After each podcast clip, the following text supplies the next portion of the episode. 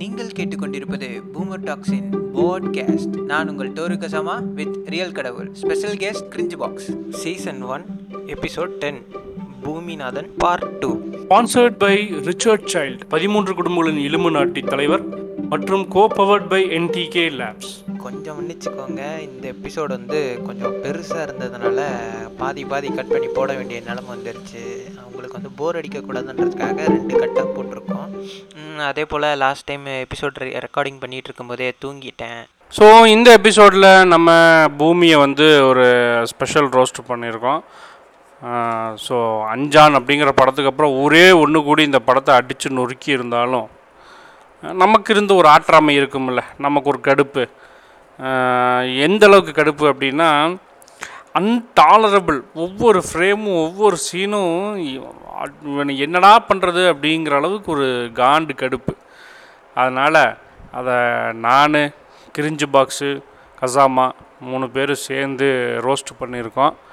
Okay. அப்படியே போவோம். Okay.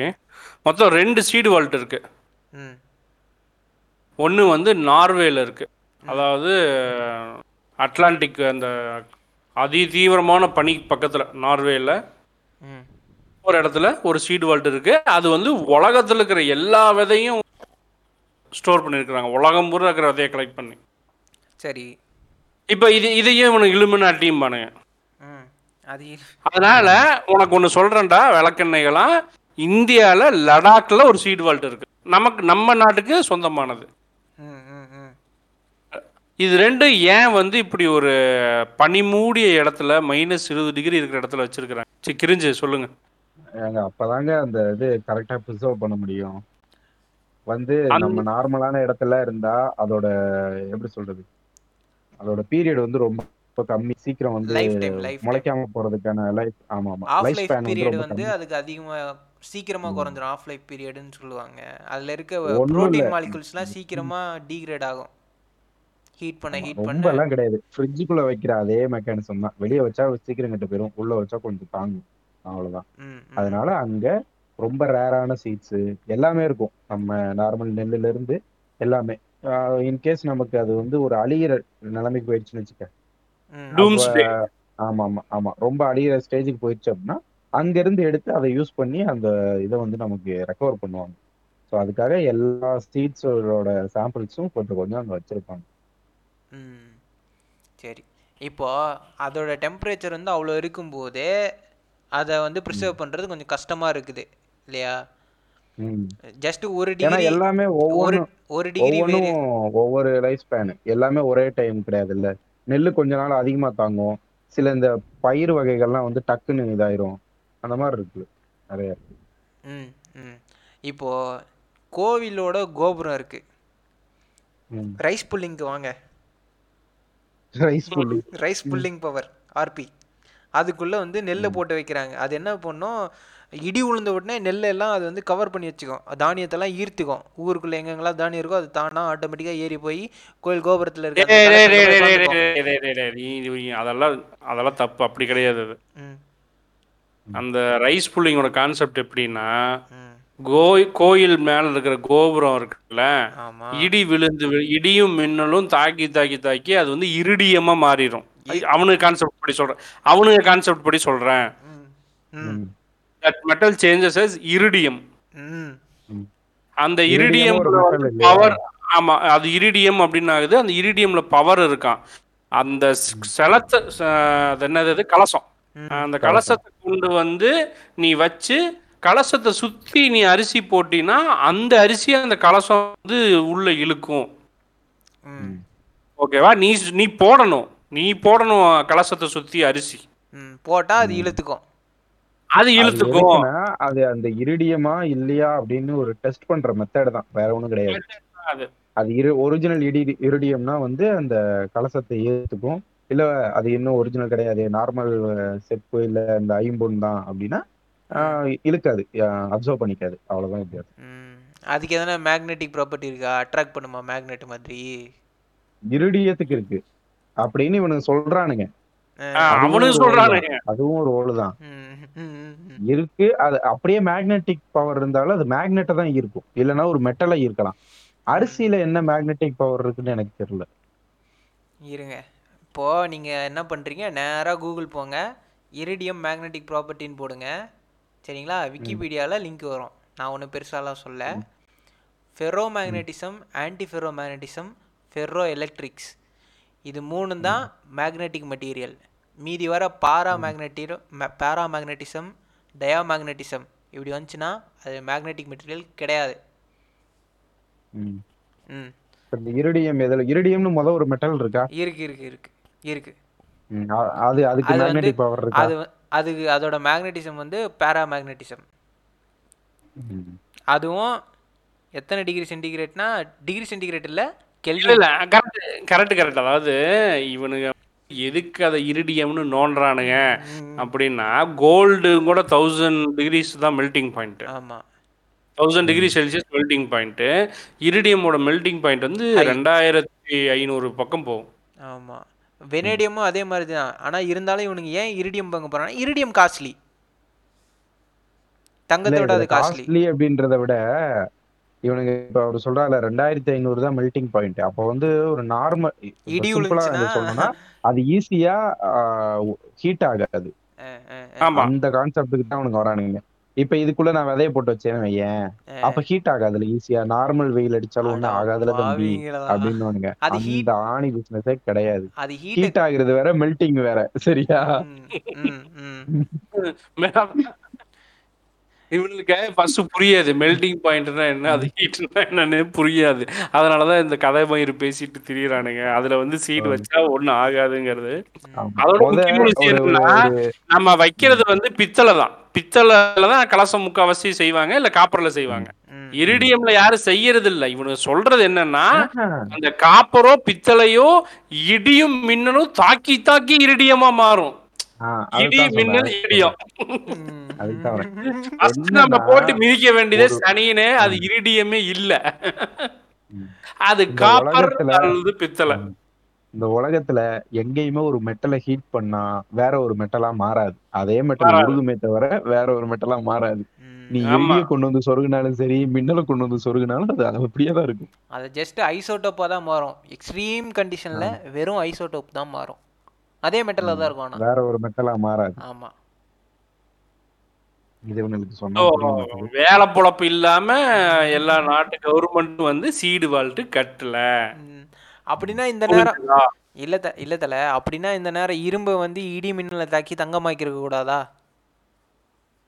அது சித்தர் பாட்டை எழுதி பிற்காலத்துல பிரச்சனை ஆகும்னு சொல்லி அவரே வந்து அதை அழிச்சிட்டு போயிட்டார்.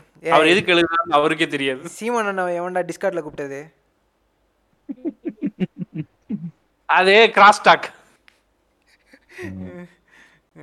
ஸோ ஒருவேளை இவனுங்க சொல்ற மாதிரி அந்த சீட்ஸ் வந்து அதுல இருக்குன்னே வச்சுக்கலாம். அப்படியே இருந்தாலும் அது வந்து ஒரு முழு ஊருக்கு இப்ப படத்துல என்ன சொல்லியிருப்பாங்கன்னா பஞ்சம் வரும்போது அதை பயன்படுத்துவாங்க அப்படின்னு நம்ம சொல்லியிருப்பாங்க. பஞ்சம் வரும்போது பயன்படுத்துற அளவுக்கு அது ஒன்றும் பெரிய குடோன் கிடையாது. இந்த இது மாதிரி சீடு வல்ட்டு கிடையாது. நிறைய இருக்கும். அதை எடுத்து நம்ம பயிரிட்டு யூஸ் பண்ணிக்கலாம் அப்படின்னு சொல்றீங்க.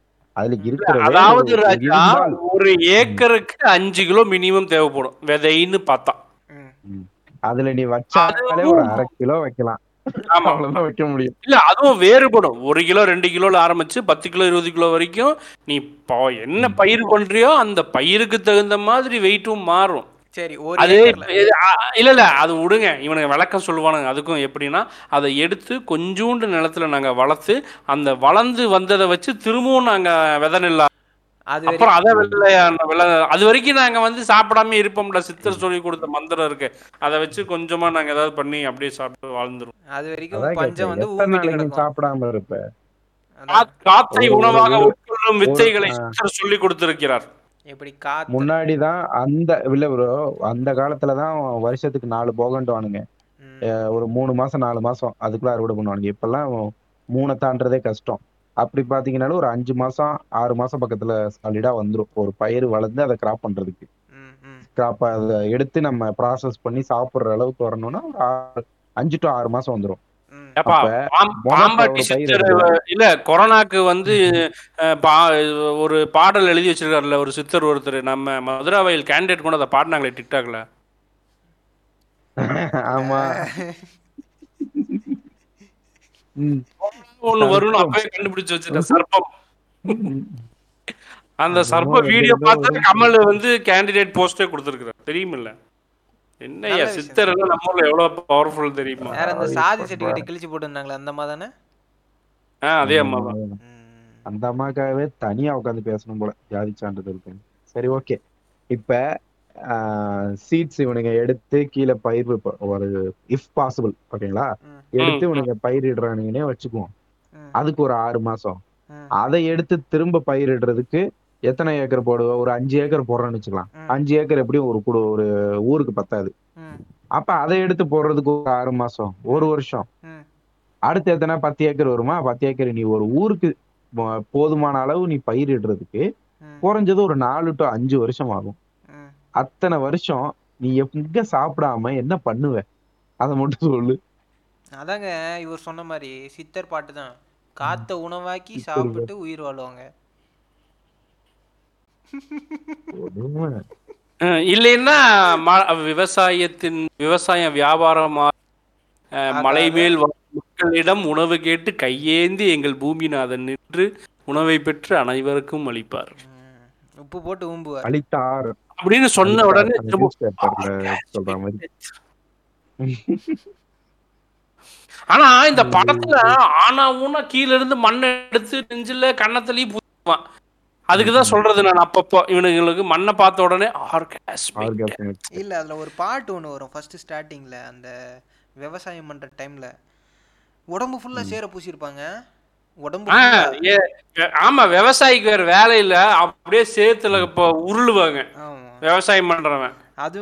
விவசாய கூலியெல்லாம் சேத்துல உருண்டு எந்திரிச்சு வேட்டி எல்லாமாடா சேரா இருக்கும் ஏன்டா ஒரு நியாயமே இல்லையாடா. நான் நான் நான் பார்த்தேன் அதில் ரெண்டு மூணு சீன் பார்த்தேன். காலில் செருப்பு போட்டு நிலத்துல இறங்கி இருப்பான் அப்ப ரெண்டு மூணு சீன் ஏன்டா அவன் தான் இன்ட்ரோ சாங்ல வெடி போட்டானே விவசாய நிலத்துல அதை விட அப்புறம் ரோமியோ ஜூலியட் படத்துலயே அவனுக்கு வெடினா ரொம்ப பிடிக்கும் போல. ரோமியோ ஜூலியட் படத்துல கலர் கலரா வெடி போட்டிருப்பான்.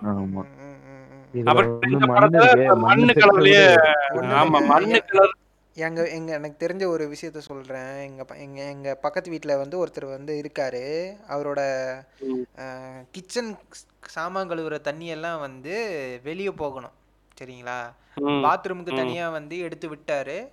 இதுக்கு வந்து இதுக்கு போறதுக்கு வந்து வழி இருக்கு வழி இல்லை. அதுக்கு என்ன பண்ணாரு? பைப் எடுத்து பின்னாடி பக்கம் விட்டாரு. பின்னாடி பக்கம் வந்து விவசாய நிலம். விவசாயம் நடக்காம போயிருச்சா? ஆ, அதுக்கு அந்த விவசாயி வந்து எங்க அவர்கிட்ட வந்து சண்டை போட்டாரு. என்னன்ட்டு? சோப்பு தண்ணி எல்லாம் வருது. பயிர் வாடி போயிடும் நீ ஒழுங்கு மரியாதை இன்னொரு மூடிட்டு பொச்சை மட்டும் இன்னொரு கிணற போட்டு வைடா புண்டை அப்படின்னு சொல்லிட்டு போனாரு. இந்த நாய் என்னடான்னா அங்க போய் வெடி போட்டு சுத்திட்டு கிடக்குது. ம். ஏங்க சோப்பு தண்ணிக்கே சண்டை போட்டாங்க இந்த ஆளு. ஆனா உண்மைதான் அது வளராது. ஆமாங்க அதாங்க உண்மை. கெமிக்கல் தானங்க அது. ஆனா இப்ப இப்ப வந்துருவானுங்க. சரி. தண்ணிக்கே வளரலன்னா நீங்க போடுற பூச்சி மருந்துக்கெல்லாம் எப்படி சார் வளரும் கேட்பானுங்க. செருப்பால் அடிப்பேன். பூச்சி மருந்து கெமிக்கல் வேற இந்த கெமிக்கல் வேற. பூச்சி மருந்து கெமிக்கல் பூச்சியை மட்டும் தான் கொல்லும். கிராப்பை எதுவும் பண்ணாது. ஆனா இந்த கெமிக்கல் பண்ணும். கேட்டா இவனுங்க நாட்டு. நாட்டு வெடி அஹ், ஓலை வெடி அப்படின்னு சொல்லுவானுங்க. எல்லாமே கன் பவுடர் ஒண்ணுதான்டா விளக்கெண்ணெய் எல்லாம் அப்புறம் சரி இவ்வளவு பேசுறீல தமிழ்நாட்டுல சாராயத்தை ஒழிச்சு எத்தனை சாராயத்தை ஒழிச்சு? எத்தனை வருஷம் ஆச்சு? இந்த பாக்கெட் சாராயம் பாட்டில் சாராயம் எல்லாம் ஒழிச்சு. இல்ல இன்னும் ஓடிட்டு தானே இருக்கு. விளக்கெண்ணெய். சாராயம்ங்கிறது வந்து நான் பிராந்தி விஸ்கி சொல்லல. பட்ட சாராயம் இந்த கலைஞர் ஓபன் பண்ணாங்க. கலைஞர் தான் பண்ணாரு. ஏ ஆயிரத்தி கலைஞர் இல்லைங்க. ஏங்க நீங்க வேற அது எம்ஜிஆர் எம்ஜிஆர் ஓபன் பண்ணாருங்க. புக் இருக்குங்க நான் தரேங்க. ஹிஸ்டரி நைன்டீன் எயிட்டி த்ரீல தாங்க நைன்டீன் எயிட்டி த்ரீல எம்ஜிஆர் பண்ணதுங்க. எம்ஜிஆர் ஓபன் அவங்க தாங்க அவங்க ஆட்சியில பண்ணது. ஒயின் ஷாப் ஓபன் பண்ணதுக்கு அப்புறம் இது அப்படியே படிப்படியா குறைஞ்சிருச்சு. அப்ப ஆக மொத்தம் ஒரு எண்பத்து எண்பத்தி மூணு எவ்வளவு இருபது முப்பத்தி ஏழு வருஷம் ஆச்சா? ஆ ஆமா. முப்பத்தி ஏழு வருஷம் ஆச்சு. இந்த படத்துல வெ- வெள்ளச்சாமி அண்ணன் செத் பாட்டில் சாராயத்தை எடுத்து குடிச்சிட்டு கீழே இருக்கிற மண்ணை எடுத்து நெஞ்சில் தடவிட்டு அப்படியே தலைமுடி ஆடு ஆடுன்னு ஆட்டிக்கிட்டு இவன் டான்ஸ் ஆடுவான். பாத்தீங்களா யாராவது? ஆமா பார்த்தேன் நான் பார்த்தேன் நான் பார்த்தேன். இவன் இந்த லாஜி இந்த சின்ன லாஜிக் கூட யோசிக்க மாட்டான். நாற்பது வருஷமா இங்க சாராயம் இல்லைங்கிற இதுக்காக அவன் அவன் அந்த படத்து மேல கேஸ் போடலாம்ல? இல்லைங்க. இவனுங்களோட மைண்ட் செட் நீங்க கொஞ்சம் பாத்தீங்கன்னா இவனுங்க எப்படின்னா ஒரு கிராமம். இந்த கிராமம் வந்து பஞ்சத்துல கிடக்கும். விவசாயிங்கெல்லாம் கஷ்டப்படணும். விவசாயிங்க வந்து ஆஹ், எப்படி சொல்றது? அவனால விவசாயமே பண்ண முடியாம அவன் தீ குளிச்சு சாகணும். ம். இவனுங்க இன்னும் கிராமங்கள்லாம் வந்து பட்டசாராய காலத்துலதான் இருந்ததா இவனுங்க நினைச்சிட்டு இருக்கானுங்க. அதனாலதான் அவன் கூச்சம் மயிரே இல்லாம இப்படி ஒரு சீன் வைக்க முடியுது இவனுங்கனால ஏன் கடவுளே? நூத்தி இருபது ரூபா கோட்டர்லாம் இருக்குது தானே? நூத்தி இருபது ரூபா கோட்டர் இல்ல தொண்ணூறு ரூபா கோட்டர் இருக்குது. எண்பத்தஞ்சு ரூபாங்க பாத்தியா எண்பத்தஞ்சுக்கும் இருக்கான். கேட்டுக்கோங்க மக்களே. கொஞ்சம் அட்வான்ஸ்டா திங்க் பண்ணுங்கடா. பெங்களூர் போனீங்கன்னா டெட்ரா பேக் எல்லாம் கொடுக்குறாங்க நாற்பது ரூபாய்க்கு. தெரியுமா? தெரியாதா? டெட்ரா பேக்லாம் வந்துருச்சு. இவனுக்கு இன்னமும் பாட்டில்ல வேக தண்ணி பிடிச்சி வச்சுக்கிட்டு அது சாராயன்னு சொல்லி உயிர் எடுத்துக்கிறானுங்க. சரி. எனக்கு இந்த இடத்துல ஒரு கேள்வி வருது. கர்ணன் படம் வந்து நைன்டீன் செவன்டி நைன்டி செவன்ல வந்து நடக்கிற மாதிரி 95. ஃபர்ஸ்ட் சொல்லியிருந்தானுங்க. 95 ல இருந்து அடுத்து 90. Ninety five. இப்ப பட்டாம்பூச்சி ஆதாரமா வச்சு உனக்கு வருஷமே இல்லைன்ட்டானுங்க. அதெல்லாம் ஓகே. பட் நம்ம அந்த நைன்டிஸ்னு வச்சுக்கலாமா? நைன்டிஸ். ஓகே.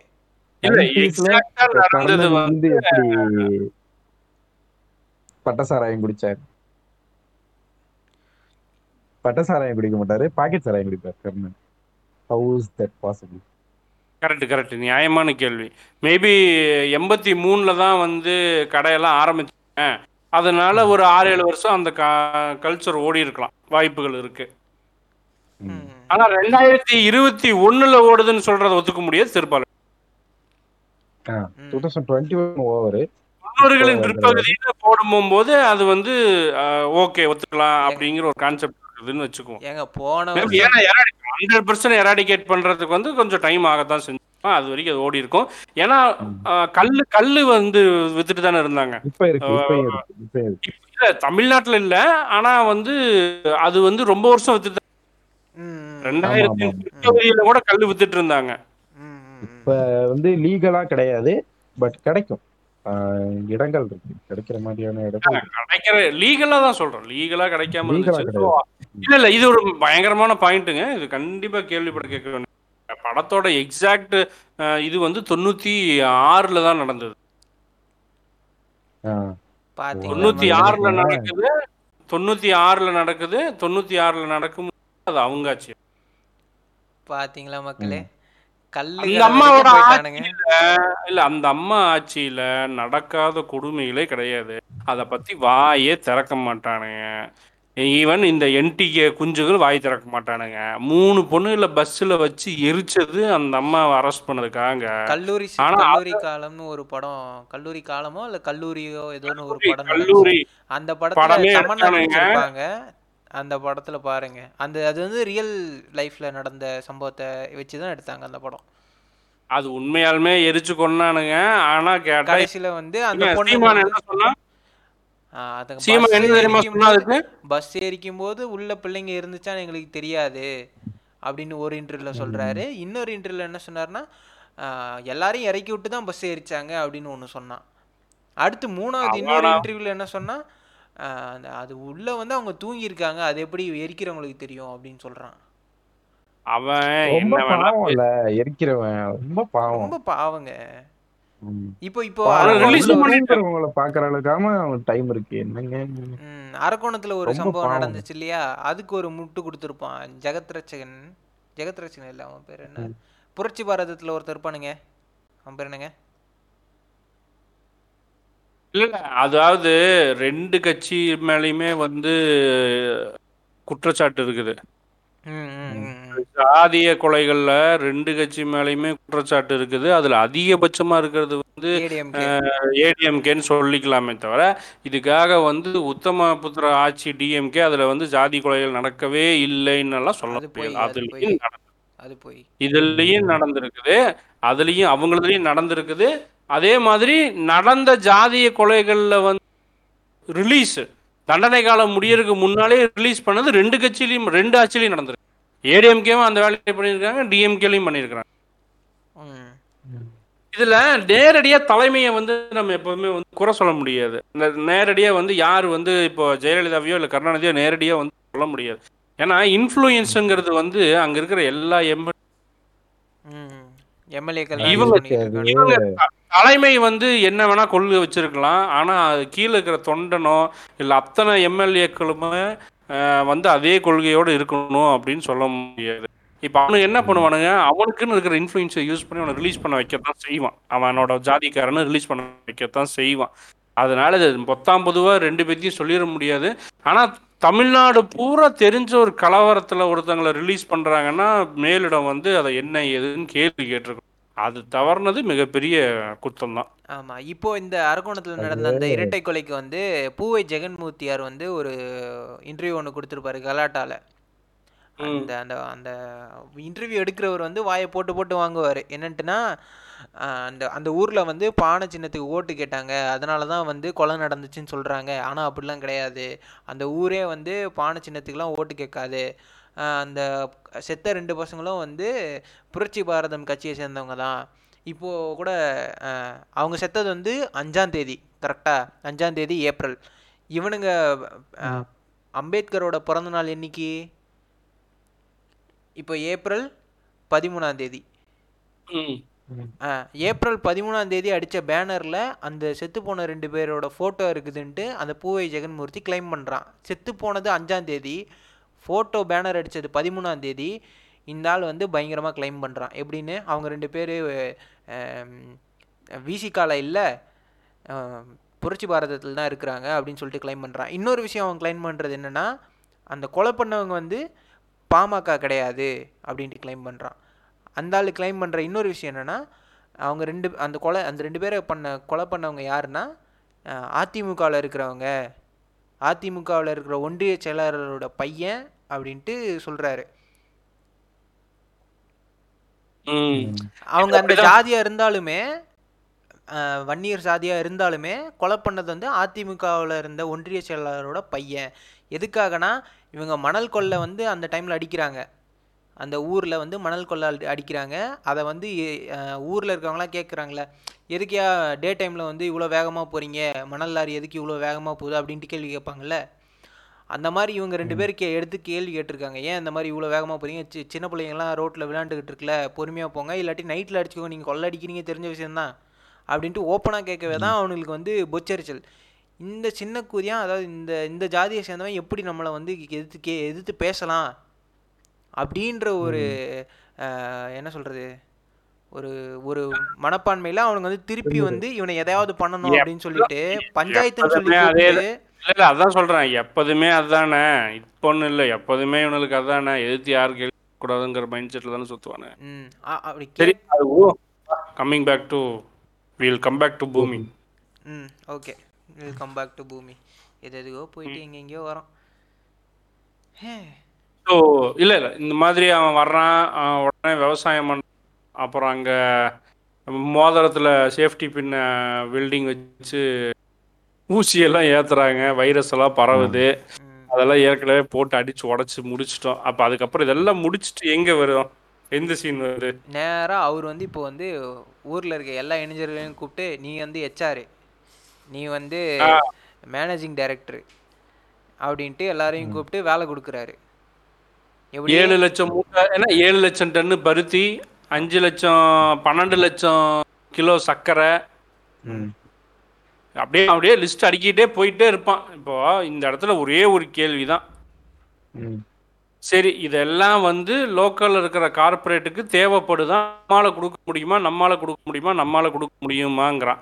அப்போ இதுக்கு முன்னால வரைக்கும் இது இவ்வளோ பெருசு ஒருத்தனுக்கு பன்னெண்டு லட்சம் சர்க்கரை பன்னெண்டு லட்சம் கிலோ சர்க்கரை பன்னெண்டு லட்சம் கிலோ டன் இல்ல?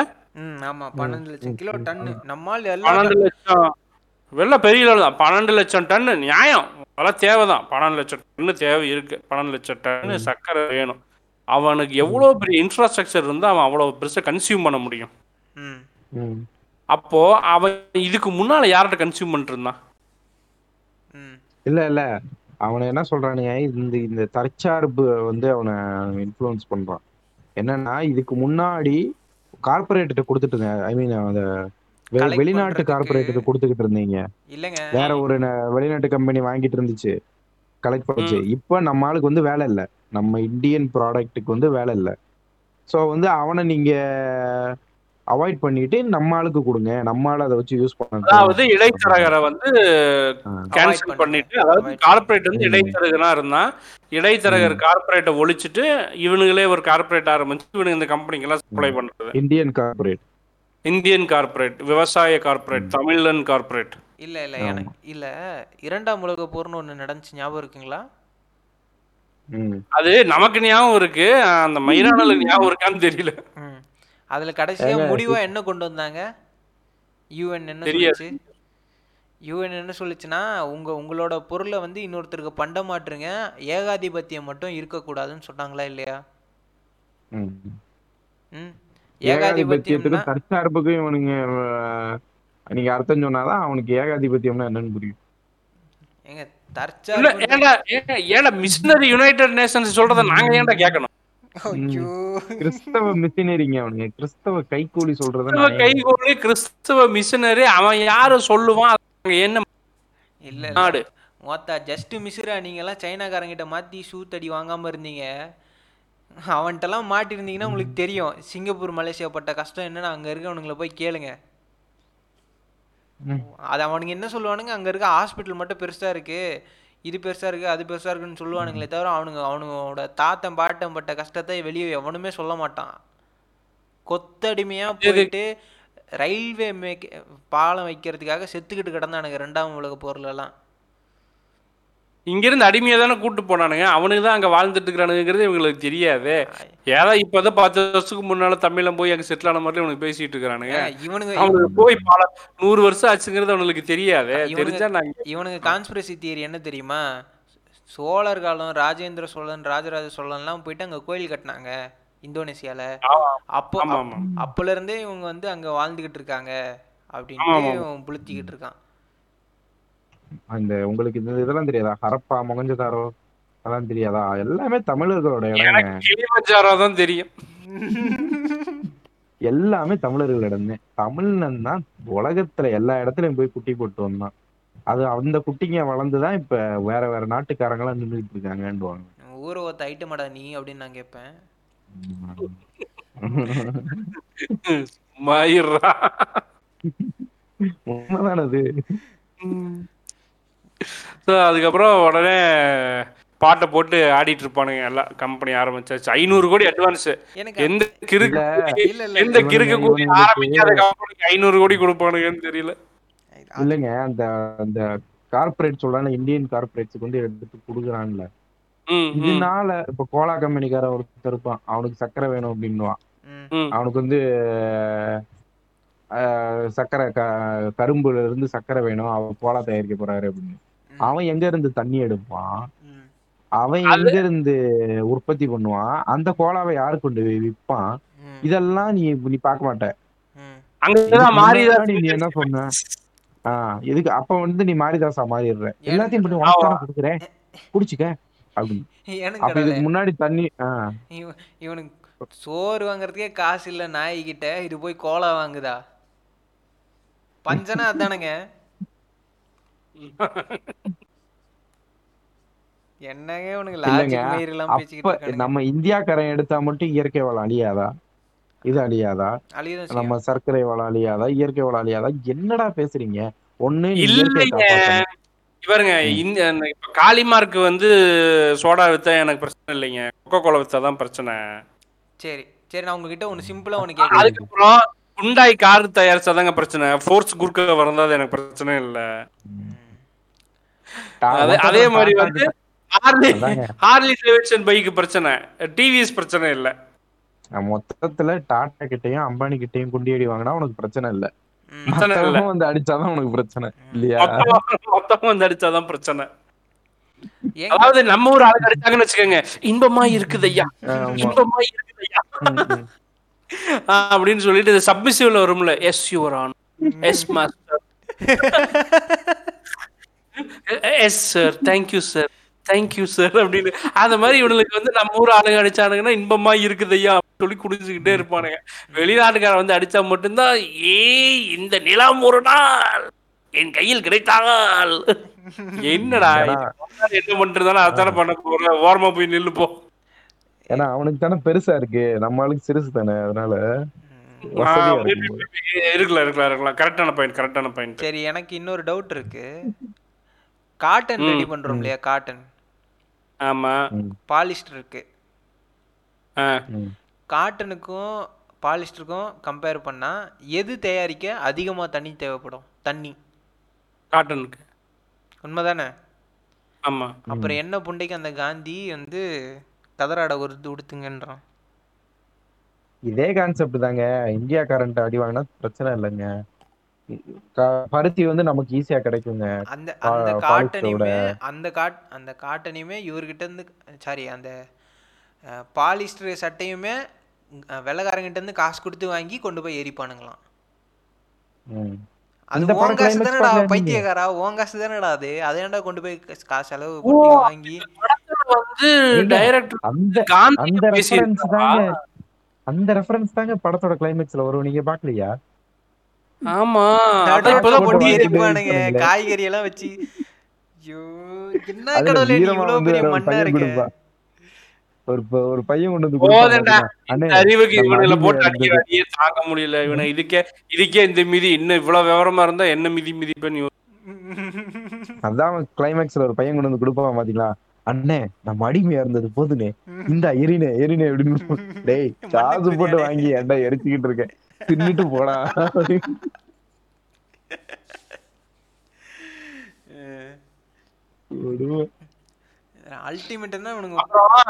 இல்ல இதுல அப்படியே இவனுங்க இந்த பாட்டெல்லாம் ஓடி முடிச்சு கடைசியில அப்படியே வந்துட்டு இருக்கும்போது வந்து ஒவ்வொருத்தனா பேட்டி எடுப்பானுங்க சிங்கப்பூர் எப்படி இருக்கு அந்த நாடு இருக்கு இந்த நாடு ஆச்சு அதாச்சு இதாச்சு இதுல வந்து எனக்கு ரொம்ப இன்டென்சிஃபையா காண்டானது வந்து ஒருத்தன் வந்து ஒரு இந்த என்டிகே குஞ்சாமணி இது வந்து ஒருத்தன் அவனோட டைலாக் அப்படியே பேசுவான். இது அவனு தான் பேசுறானு. வெறும் மாடை நம்பி டென்மார்க் எவ்வளவு வளர்ந்துருக்கு நம்ம முடியாதா ப்ரோ அப்படின்னு கேட்பானுங்க. இன்னொரு தடவை சொல்லுங்க மாட நம்பி? வெறும் மாடை நம்பி டென்மார்க் எவ்வளவு வளர்ந்துருக்கு ம். நம்மால ஏன் முடியல அப்படின்னு இப்ப சொல்றேன் சின்ன டேட்டா ரொம்ப சின்ன டேட்டா இது வந்து ஒரு அவங்களோட இப்போ ஒரு மேஜர் இப்போ நம்ம ஊர்ல டாடா அம்பானின்னு சொல்ல அந்த மாதிரி அந்த ஊர்ல தலை சிறந்த சில கம்பெனி மட்டும். இல்ல. Fast moving consumer grow products இருக்குல்ல? ம். ஃபாஸ்ட் மூவிங் கன்சியூமர் ப்ராடக்ட்ஸ் அதுல ஆல் ஓவர் த வேர்ல்டுல ம். Echo OPH bang and Olufsen bang and Olufsen வந்து வேர்ல்ட்ஸ் ரெனோன்ட் பெஸ்ட் ஸ்பீக்கர்ஸ் ம் ம், ம். எக்கோவும் ஓபிஹெச்சும் ஹியரிங் எய்ட் ஹியரிங் எய்ட்ஸ் காதியக்காம இருக்கிறதுக்கு நம்ம மிஷின் வைப்போம். ஆமா ஆமா. அந்த கம்பெனி செவுட்டு மிஷின். அப்புறம் அதே ஆ, செவுட்டு மிஷின் இது வந்து ஆல் ஓவர் த வேர்ல்டுல இதுதான் நம்பர் ஒன்னு இதோட இதெல்லாம் டென்மார்க் ஆரிஜின் இதெல்லாம் டென்மார்க்கோட கம்பெனிஸ். அதே மாதிரி இன்ஜினியரிங் ஜெயின்ஸ்ல வந்து கேள்விப்பட்டிருப்பீங்க. Vestas Danfoss Grundfos FL Smith yes yes Vestas கேள்விப்பட்டிருக்கேன். வெஸ்டாஸ் இருக்கு. கிரன்ஃபாஸ்க்கு வந்து மோட்டார் கம்பெனி ஒருத்த நல்லா கேட்டுக்கங்கடா. சென்னையிலேயே கம்பெனி இருக்கு அவனுக்கு. சென்னையிலேயே கம்பெனி வச்சிருக்கான்.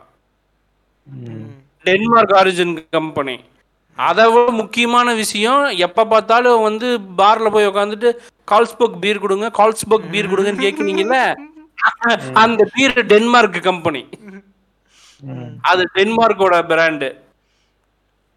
அதே மாதிரி இதுலயும் ரீசவுண்ட் ஒய்டெக்ஸ் அதுவும் காது கேட்காதவங்களுக்கு தயாரிக்கிற கம்பெனி அதை விட மிக மிக பெரிய கம்பெனி உலகமே வந்து வினு அப்படியே பிரமிச்சு போய் பார்க்குற கம்பெனி ம்.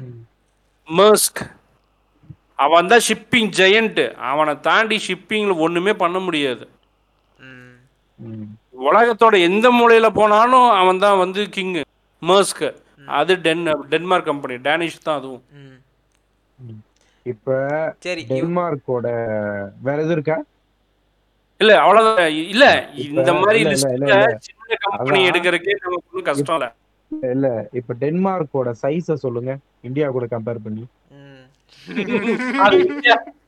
இந்தியா கூட கம்பேர் பண்ண முடியாது. கொஞ்சம். சரி தமிழ்நாடு.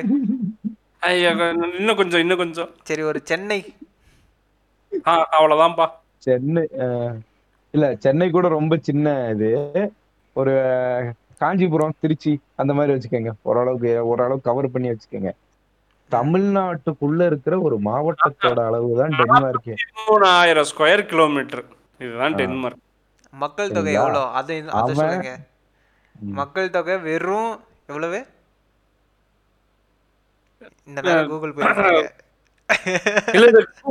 போகல. எனக்கு டக்குன்னு ஞாபகம் இல்ல. ஒரு நாலஞ்சு நாள் ஆச்சுல. டேட்டா பார்த்து. இதெல்லாம் ஞாபகம் இருக்குது. இதெல்லாம் ஞாபகம் இல்ல. இல்ல அந்த நாற்பத்தி மூணாயிரம் ஸ்கொயர் டென்மார்க் மட்டும் இல்ல. இதுல இருந்து கொஞ்சம் எடுத்துட்டு கிரீன்லாண்ட்ல இருந்து கொஞ்சம் எடுத்துருப்பானுங்க. சரிங்களா? அப்ப அப்ராக்சிமேட்டா பார்த்தோம் அப்படின்னா தமிழ்நாட்டுல ஒரு பகுதி தான் டென்மார்க் அவன் இவ்வளவு இன்ஃப்ரா அவன் இவ்வளவு கூட வைக்க தேவையில்ல இப்ப நீங்க சொன்னது. இதுல ரெண்டு கம்பெனி இருந்தா போதும் அவன் நம்பர் ஒன் ஆமா வெறும் அவனை ஈஸியா அவன் வெளியே தெரிய ஆரம்பிச்சிருவான். அவனை மட்டும்? போதும் அவன் வெளியே தெரியறதுக்கு. ஆஹ் அவன் அவன் டக்குன்னு மேல வந்துருவான். ஏன்னா அவனோட நிலப்பரப்பு கம்மி அவனோட மக்கள் தொகை கம்மி அவனால மேனேஜ்மெண்ட் ரொம்ப ஈஸியா பண்ண முடியும். இந்தியா மாதிரி இவ்வளவு பெரிய ஒரு நாடை வச்சுக்கிட்டு அதுவும் ஏழைகள் அதிகமா வாழ்ற ஒரு நாடை வச்சுக்கிட்டு நீ எப்படிரா கூச்சமே இல்லாம நீங்க ஒரு அவ்வளவு சின்ன இடத்த போய் கம்பேர் பண்றீங்க ம், ம். நம்ம அவனோட லெவலுக்கு இவ்வளவு பெரிய இந்தியாவை கொண்டு போகணும் அப்படின்னா நம்ம இன்னும் பல வருடங்கள் உழைக்கணும் ம். மொத விஷயம் இவனுங்க வந்து டென்மார்க் பாப்புலேஷன் வந்து வந்து விட்டது தகவல் வந்து விட்டது இரண்டாயிரத்தி இருபதின் கணக்குப்படி ஃபைவ் பாயிண்ட் எயிட் மில்லியன் அதாவது நம்ம ஊர் பாஷையில் ஐம்பத்தி எட்டு லட்சம் மக்கள். சென்னையே ஒன்றரை கோடி. தம்துக்காண்டி சென்னையே ஒன்றரை கோடி பாப்புலேஷன் வச்சுட்டு நீ வாய்கிலே டென்மார்க்கை கம்பேர் பண்ணிட்டு இருக்க. ம். சரி அதெல்லாம் இருக்கட்டும். இவனுங்க இன்னும் இரண்டாம் உலக போரை விட்டே வெளியே வரலங்க. மறுபடியுமா. ஆமாங்க இவனுங்க அதை விட்டே வெளியே வரலங்க. என்ன விஷயம்? சொல்லு. லாஸ்ட்டாக என்ன பேசணும்? டென்மார்க்கோட பாப்புலேஷனை பற்றி பேசணுமா? ஆமா. அஹ், எதுக்காக பேசணும் டென்மார்க்கோட பாப்புலேஷனை அங்கே இவனுக்கு தான் டென்மார்க்ல ஒண்ணுமே இல்ல அது வளரலையான்னு கேட்டானுங்க. டென்மார்க்கில் ஒன்றுமே இல்லைன்னு இவன் பார்த்தானா? சரி இருக்கட்டும். அங்கே ஒன்றுமே இல்லாததாவே இருக்கட்டும். டென்மார்க்கு யாரோட கண்ட்ரோலில் இருந்துச்சு? இந்தியா யாரோட கண்ட்ரோலில் இருந்துச்சு? இந்தியா ஒருத்தனை ஓத்தான் வரவே போறவன்லாம் வரவே போறவன்லாம். போகும்போது இருந்துச்சுங்க அதுக்கு முன்னாடி முகலாயர்கள் அவன் இருந்தான் சரி, போகும்போது பிரிட்டிஷ்ட இருந்துச்சு. சரி இருக்கட்டும் இருக்கட்டும். ஆயிரத்தி தொள்ளாயிரத்தி நாற்பத்தி ரெண்டில் வந்து என்ன சொல்லுது? யூஎன் வந்து எல்லாரையும் வெளியே வாங்க ஏகாதிபத்தியம் வேணான்னு சொல்லிச்சு. பிரிட்டிஷ்காரன் எப்போ இந்தியா விட்டு போகிறான் நாற்பத்தி ஏழு. அது வரைக்கும் இங்கே என்ன பண்ணிட்டு இருக்கான்? என்ன பண்ணிட்டு இருந்தான்? வேர்க்கிறதுல அங்க கடத்திக்கிட்டு இருந்தான் அவன் நாட்டுக்கு. பேக்கிங் ஒன்றும் செக் அவுட் பண்ணுறது கொஞ்சம் டைம் ஆயிடுச்சு அவனுக்கு. எப்படி ஹோட்டலுக்கு போனால் டவலு சோப்பெல்லாம் திருடிக்கிட்டு போகிறோமோ அந்த மாதிரி இங்கே இருந்தது எல்லாத்தையும் திருடிட்டு போயிட்டான். அதுக்கப்புறம் நீ தான் வந்து ஒரு கவர்மெண்ட்டை உன்னால கண்ட்ரோல் நீ நீ ஒரு கவர்மெண்ட்டை ஃபார்ம் பண்ணுற அந்த கவர்மெண்ட்டுமே மேலே இங்கேயும் ஆடிக்கிட்டு தான் இருக்குது இன்னமும் கவர்மெண்ட் ஸ்டெபிளைஸ் ஆகலை. நீ அதுல எடுத்துட்டு போய் டென்மார்க்ல எடுத்து கம்பேர் பண்ற ஸ்டெபிளைஸ் ஆன மாதிரி இருந்துச்சு கடந்த ஆறு வருடமா அப்படி ஒண்ணு இருக்கானே தெரியல ம், ம், ம். ஆஹா, அப்படி சொல்ல முடியாதுல்ல என்னன்னா இதுக்கு ஆறு வருஷத்துக்கு முன்னாடி கவர்மெண்ட் ஒரு பக்கம் இருக்கும் நம்ம ஒரு பக்கம் இருப்போம் ம், ம், ம். இப்ப வந்து எல்லாரும் கண்ணை முழிச்சு கவர்மெண்ட்டை பாத்துக்கிட்டே இருக்கும் டுவெண்ட்டி ஃபோர் செவன் என்ன சொல்லிடுவானோ எப்ப தலைமையில குண்டு போடுவானோன்னு பாத்துட்டே இருக்கும்ல. அங்க நிக்கிறான்டா மோடி. எதனா ஒண்ணு கேட்டா ஜெய் ஸ்ரீராமன்ட்டு மண்டையில சாணியை தெளிச்சுட்டு போன்றான். இதுக்கு முன்னாடி ஏதாவது ஒரு கவர்மெண்ட்டை பார்த்து நீங்க இவ்வளவு பயந்துருக்கீங்களா? எவனாவது எப்ப நம்ம அஹ், எதுக்குள்ளயாவது மாட்டி விடுவான்னு நினைச்சு பயந்துகிட்டே பையன், அந்த சனிய மாங்கி பாத்துக்கு வரனாலே கொஞ்சம் கருக்குன்னு ஆகுது. என்ன சொல்லுமோ அப்படின்னு. இப்பதான் அமெரிக்கா கொஞ்சம் ரிலாக்ஸ் ஆயிருக்கானுங்க. பாப்போம் நாலு வருஷத்துக்கு அப்புறம் நமக்கு ஏதாவது நல்லது நடக்குது? ஆமா அது சோஷியோ பொலிட்டிக்கல் எக்கனாமி அது அங்க என்ன வருதோ அதுதான் இங்க ரிஃப்ளெக்ட் ஆகும்.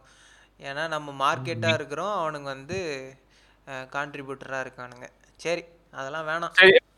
நம்மால் வந்து இந்த டைலாக்லாம் பேசி முடிச்சு எப்படியோ அறுவடை எல்லாம் பண்ணி பேக்கிங் எல்லாம் பண்ணி கடைகளுக்கு டிஸ்ட்ரிபியூஷனில் வந்து நிற்கிறான் ம். ம், வந்து நின்னதுக்கு அப்புறம் அண்ணாச்சி வாங்க மாட்டேங்கிறாரு. மதுரை மேல மதுரை- மேலமாசி திரு அண்ணாச்சி கடையில சரக்கு வாங்க மாட்டேங்கிறாரு. அதுக்கு அண்ணாச்சி சொல்ற காரணம் என்ன? இல்ல இல்ல. ஃப்ரிட்ஜ் வச்சிருக்கான். ஆ, கரண்ட் அண்ணாச்சி கொடுக்குறான். ஃப்ரிட்ஜ் வச்சு அதாவது பதிமூன்று குடும்பங்களின் இலுமினாட்டி இது மதுரை மேலமாசி வீதியில இருக்கிற அண்ணாச்சி கடைக்கு கரண்ட் பில்லு கட்டுது ஃப்ரிட்ஜ். கொடுக்குது நேம் போர்டு கொடுக்குது. நேம் போர்டுக்கு கரண்ட் பில்லும் அவனே தான் கட்டுகிறான். டெய்லி வந்து அண்ணாச்சி இன்னைக்கு என்ன பில்லு இவ்வளவா? இந்தாங்க வச்சுக்கோங்க அப்படின்னு கொடுத்துட்டு போவான் ரிச்சர்டு எவன் எந்த ஊர்ல எந்த கார்ப்பரேட் கம்பெனி எழுபது லட்சம் ரூபாய்க்கு கடன் கொடுக்குது? கேட்டா எங்களை பார்த்தா உங்களுக்கு எப்படி இருக்கு? இல்ல ஐயா பாருலா வெறும் கடனையும் ராக்க மட்டும்தான்ல என்னது?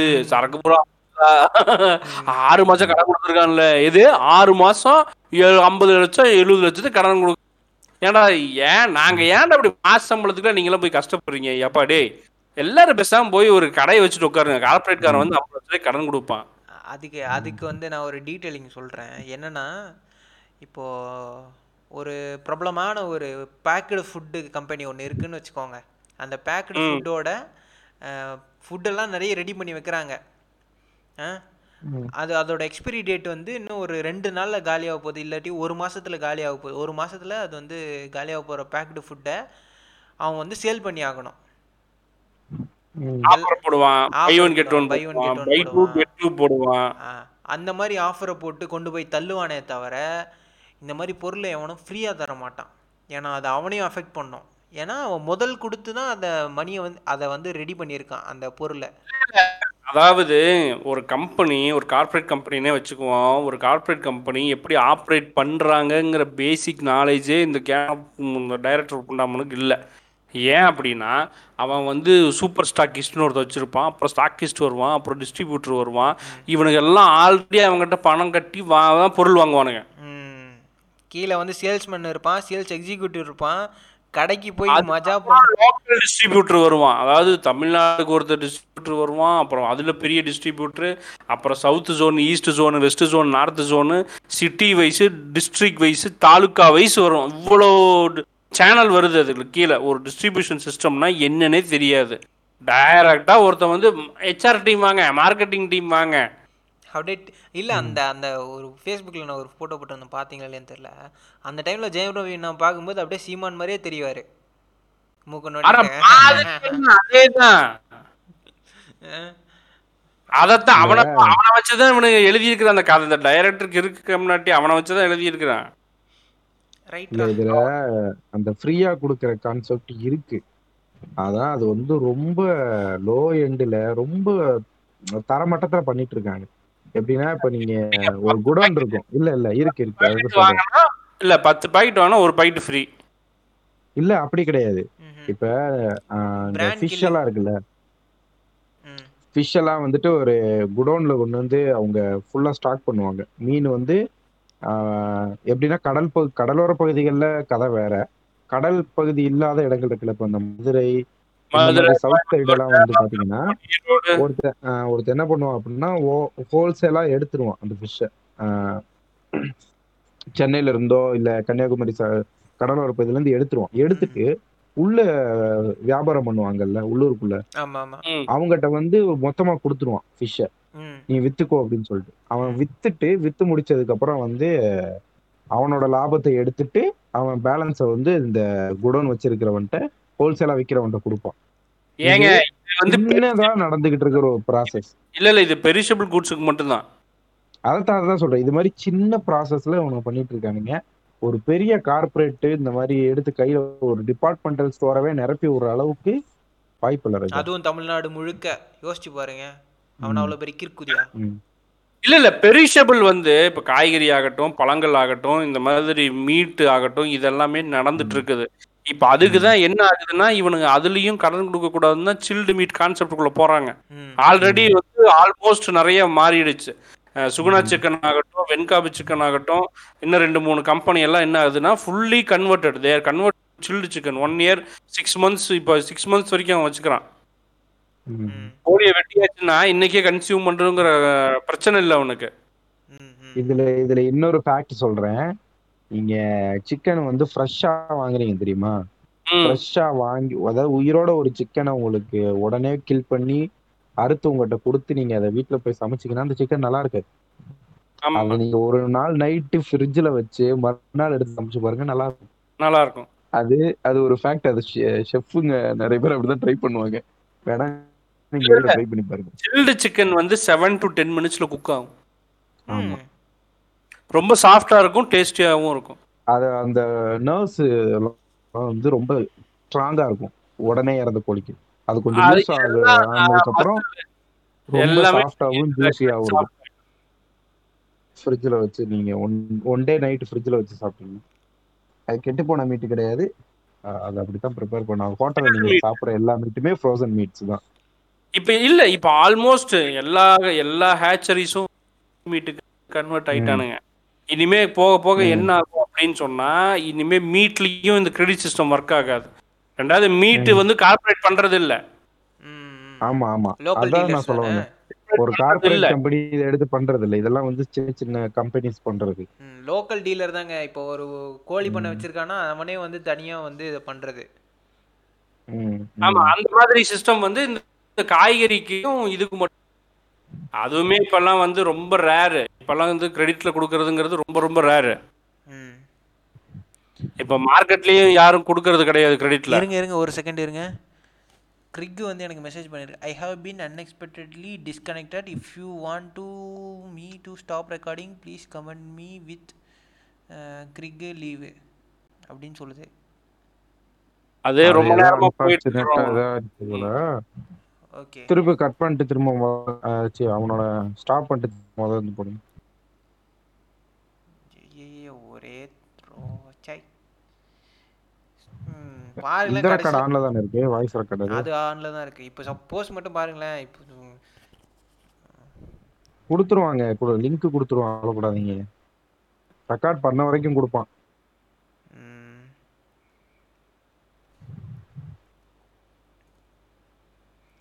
போயிட்டானா?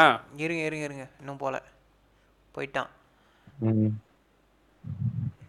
But I am not recording that channel அடங்கொய்யால டேய். நல்ல? வேலை. நல்ல வேலை. ஏங்க ரெக்கார்ட் பண்ணல அவன் ஐயோ ஐயோ நல்ல வேலை. ஓபிஎஸ் போட்டு வச்சிருந்தோம் இல்லைன்னா. அது ஓகே. இதுக்கு போட்டு பேக்கப்புக்கு போட்டது நல்லதுதான் ஆனா இவன் ஏன் பண்ணல? இவனையெல்லாம் நம்ப. முடியாதுங்க. சரி அவனை நீங்க திரும்ப திரும்ப- ஜாயின் பண்ணி விடு. நீங்க தான் அட்மினா ஆமாங்க நான் தாங்க அட்மின் டேய் வாடா. சொல்லல. Now recording. செருப்பாலே அடிப்பேன். செருப்ப கட்டி செருப்ப கட்டி அடிப்பேன் உன்னை.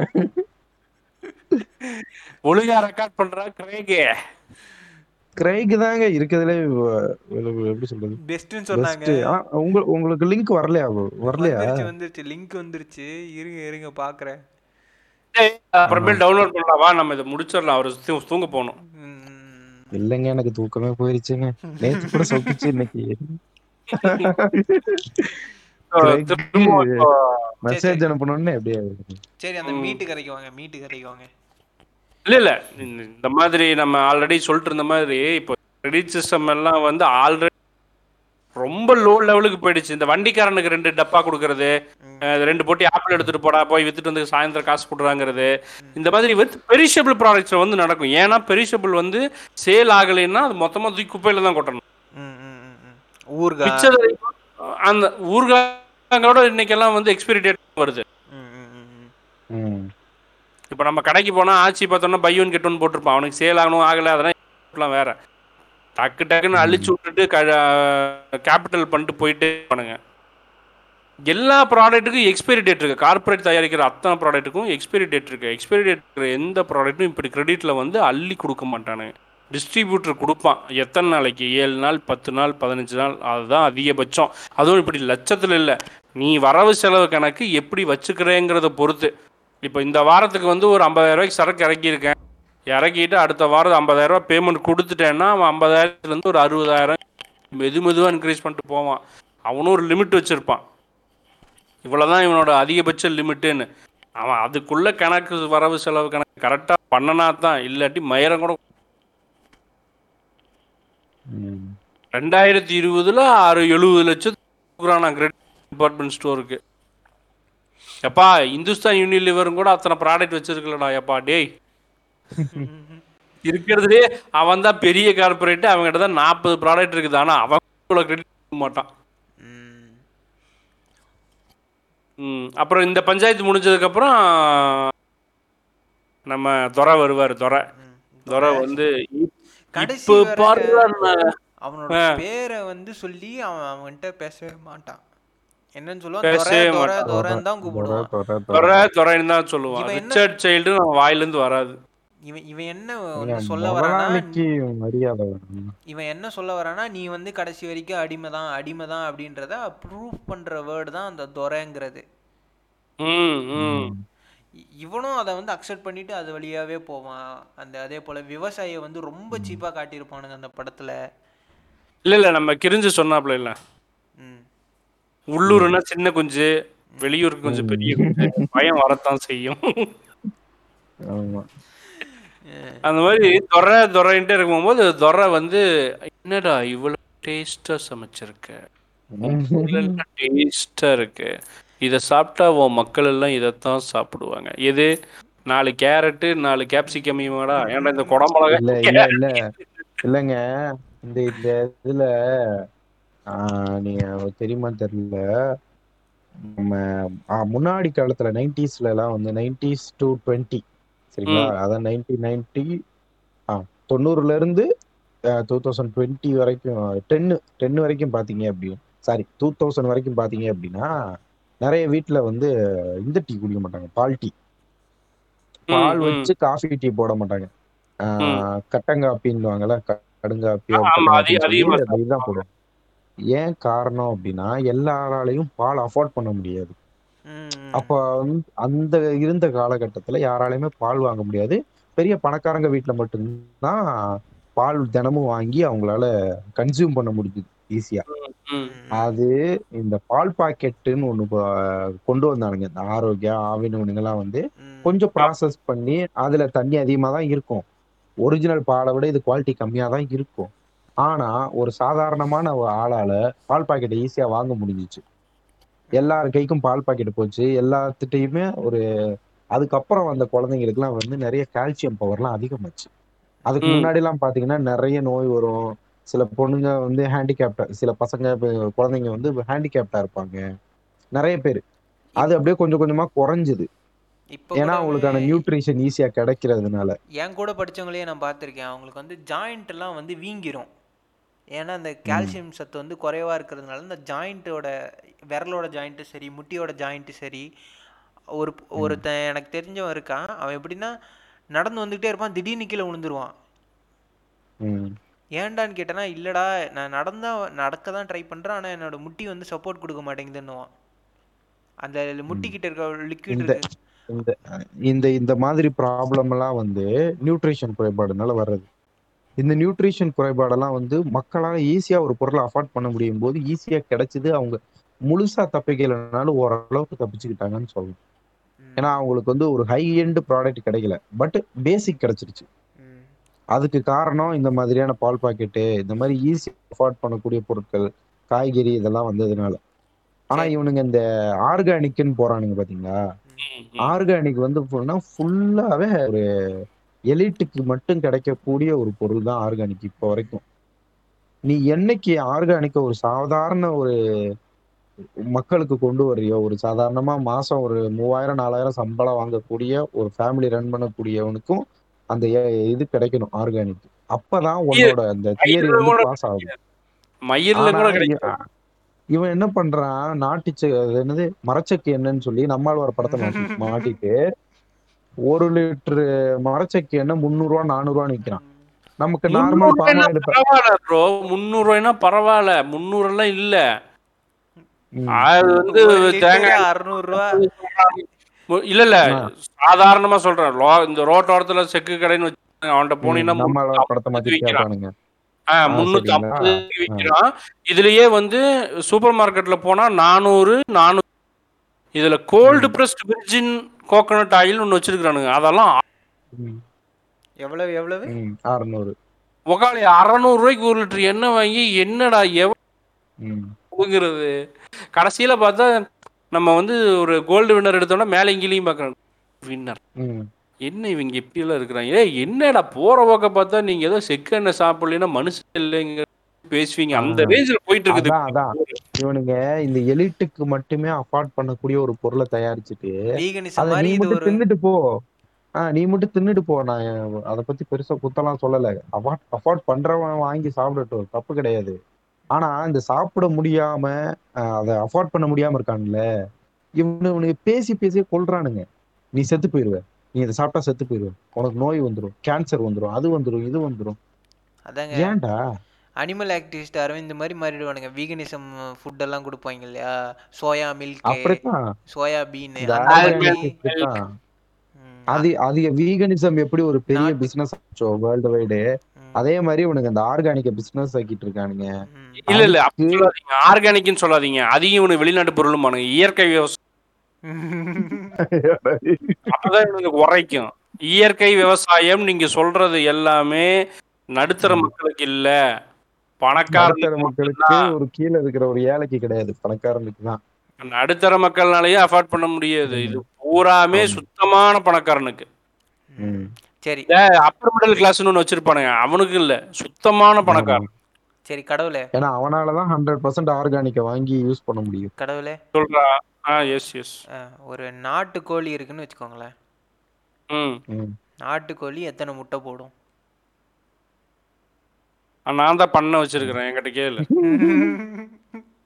ஐயோ இல்லையா பொதுவா கேக்குறேன். அந்த பிராய்லர் கோழியும் சரி பிராய்லர் கோழி தெரியல எனக்கு தெரிஞ்சு டெய்லி முட்டை போடுன்னு கேள்விப்பட்டிருக்கிறேன். ஒரு வாரத்துக்கு ஒரு நாட்டுக்கோழி வந்து அஞ்சோ போடும். மூணு நாள் தான் போடும் சரிங்களா? மூணு நாள் தான் போடும். பிராய்லர் அப்படி கிடையாது. அது டெய்லியும் போடும். டெய்லி போடும். எப்படி அதோட ப்ராசஸ்க்கு ஏற்ற மாதிரி அது வந்து போட்டுக்கிட்டே இருக்கும். ஏன்னா அதுக்கேற்ற மாதிரி தான் அதை வளர்க்குறாங்க. அஹ். ஆமா. அதுக்காகவே அதை வளர்க்குறாங்களே தவிர வேற எதுக்கும் கிடையாது. இதில் பிராய்லரில் வர்றது அன்ஃபர்டிலைஸ் எக்கு அன்ஃபர்டிலைஸ்னா குஞ்சு பொரிக்க முடியாத ஒரு முட்டை. அது எல்லா கோழியும் போடும் போலி முட்டைம்பாங்க அதை. சும்மா அது போடும். அதோட ப்ராசஸ் அது. அந்த முட்டை போட்டே ஆகணும். ஆமாம் அதோட சிஸ்டம் வந்து அப்படிதான் டிசைன் ஆயிருக்கு. இது வந்து ஃபெர்டிலைசிங் எக்கு நாட்டுக்கோழிங்கிறது ஃபெர்டிலைசிங் எக்கு இது வந்து ரொம்ப ரொம்ப ரொம்ப குறைஞ்ச அமௌண்ட்டில் தான் முட்டை போடும். சரிங்களா? இப்போது தமிழ்நாட்டில் இருக்கிற மக்கள் தொகை என்ன? அறநூறு கோடின்னு அறநூறு அறநூ- அறநூறு கோடி இல்லடா ஏன்டா? சீமான் மாதிரி ஆயிட்ட. சாரி.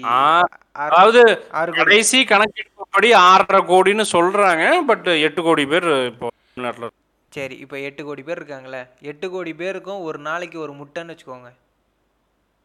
எட்டு கோடி முட்டை வேணும். என்ன பண்ணுவானுங்க அப்போ? நாட்டுக்கோழி முட்டைக்கு எங்கே போவானுங்க? அதெல்லாம் சாத்தியமே இல்லை ராஜா சொன்னா ஒத்துக்க மாட்டானுங்க. அதெல்லாம் பிராய்லர் கோழி முட்டை தான் சாப்பிட்டாகணும். இவனுக்கு தான் இப்போ இந்த முட்டையே திங்காதீங்க. முட்டை சாப்பிட்றது கேடுன்னு ஊரை ஏமாத்தி திரியுவானு. எங்க முட்டையை தான் வெஜ்ஜாக மாற்றிட்டாங்களேங்க என்னங்க நீங்கள் an apple a day keeps doctor away இல்லை. நெக் a day will keep doctor away அது உங்களுக்கு புரிய மாட்டேங்குது. ஆப்பிள்லாம் வந்து அஃபோர்டபிலிட்டியை தாண்டி எங்கேயோ ஆப்பிள் அப்பாட அஃபா அஃபோர்டபிலிட்டியான ஃப்ரூட்டு கிடையாது. கிலோ இரநூறுவா இரநூத்தம்பது ரூபாய்க்கு விற்கிது எப்படி அஃபோர்ட் பண்ண முடியும். நாலு ஆப்பிள் நிற்கும் இல்லை அஞ்சு ஆப்பிள் நிற்கும் ஒரு குடும்பத்துக்கு டெய்லியும் ஒரு ஆப்பிள் சாப்பிடணும்னா ஒரு கிலோ வாங்க நூற்றம்பது ரூபா டெய்லியும். மாதம் ஏழாயிரத்தி ஐநூறுரூவாய்க்கு எவன் ஆப்பிள் வாங்கி திங்கிறது? ஒவ்வொரு முட்டை நாலு ரூபா ஆறு ரூபா இருக்கு. ஆறு ரூபா இருக்குமா? இன்னைக்கு இன்னைக்கு ரேட்டுக்கு நாலு அஞ்சு ரூபா. இன்னைக்கு ரேட்டுக்கு அஞ்சு ரூபாய்க்கு மளிகை கடையில் கிடைக்குது. சரி. ஒரு நாலு முட்டை டெய்லி வாங்கினா இருபது ரூபா. மாதம் அறநூறுரூவா அறநூறு எங்கே இருக்குது? ஏழாயிரத்தி ஐநூறு எங்கே எது அஃபோர்டபிலிட்டியில் நம்ம அதாங்க அதாங்க. எலைட்டிசம் ஏழை சாப்பிடுறத பத்தி ஒரு ஒரு மிடில் கிளாஸோ ஒரு ஏழையோ சாப்பிடுறத பத்தி இவனுக்கு கவலை கிடையாது.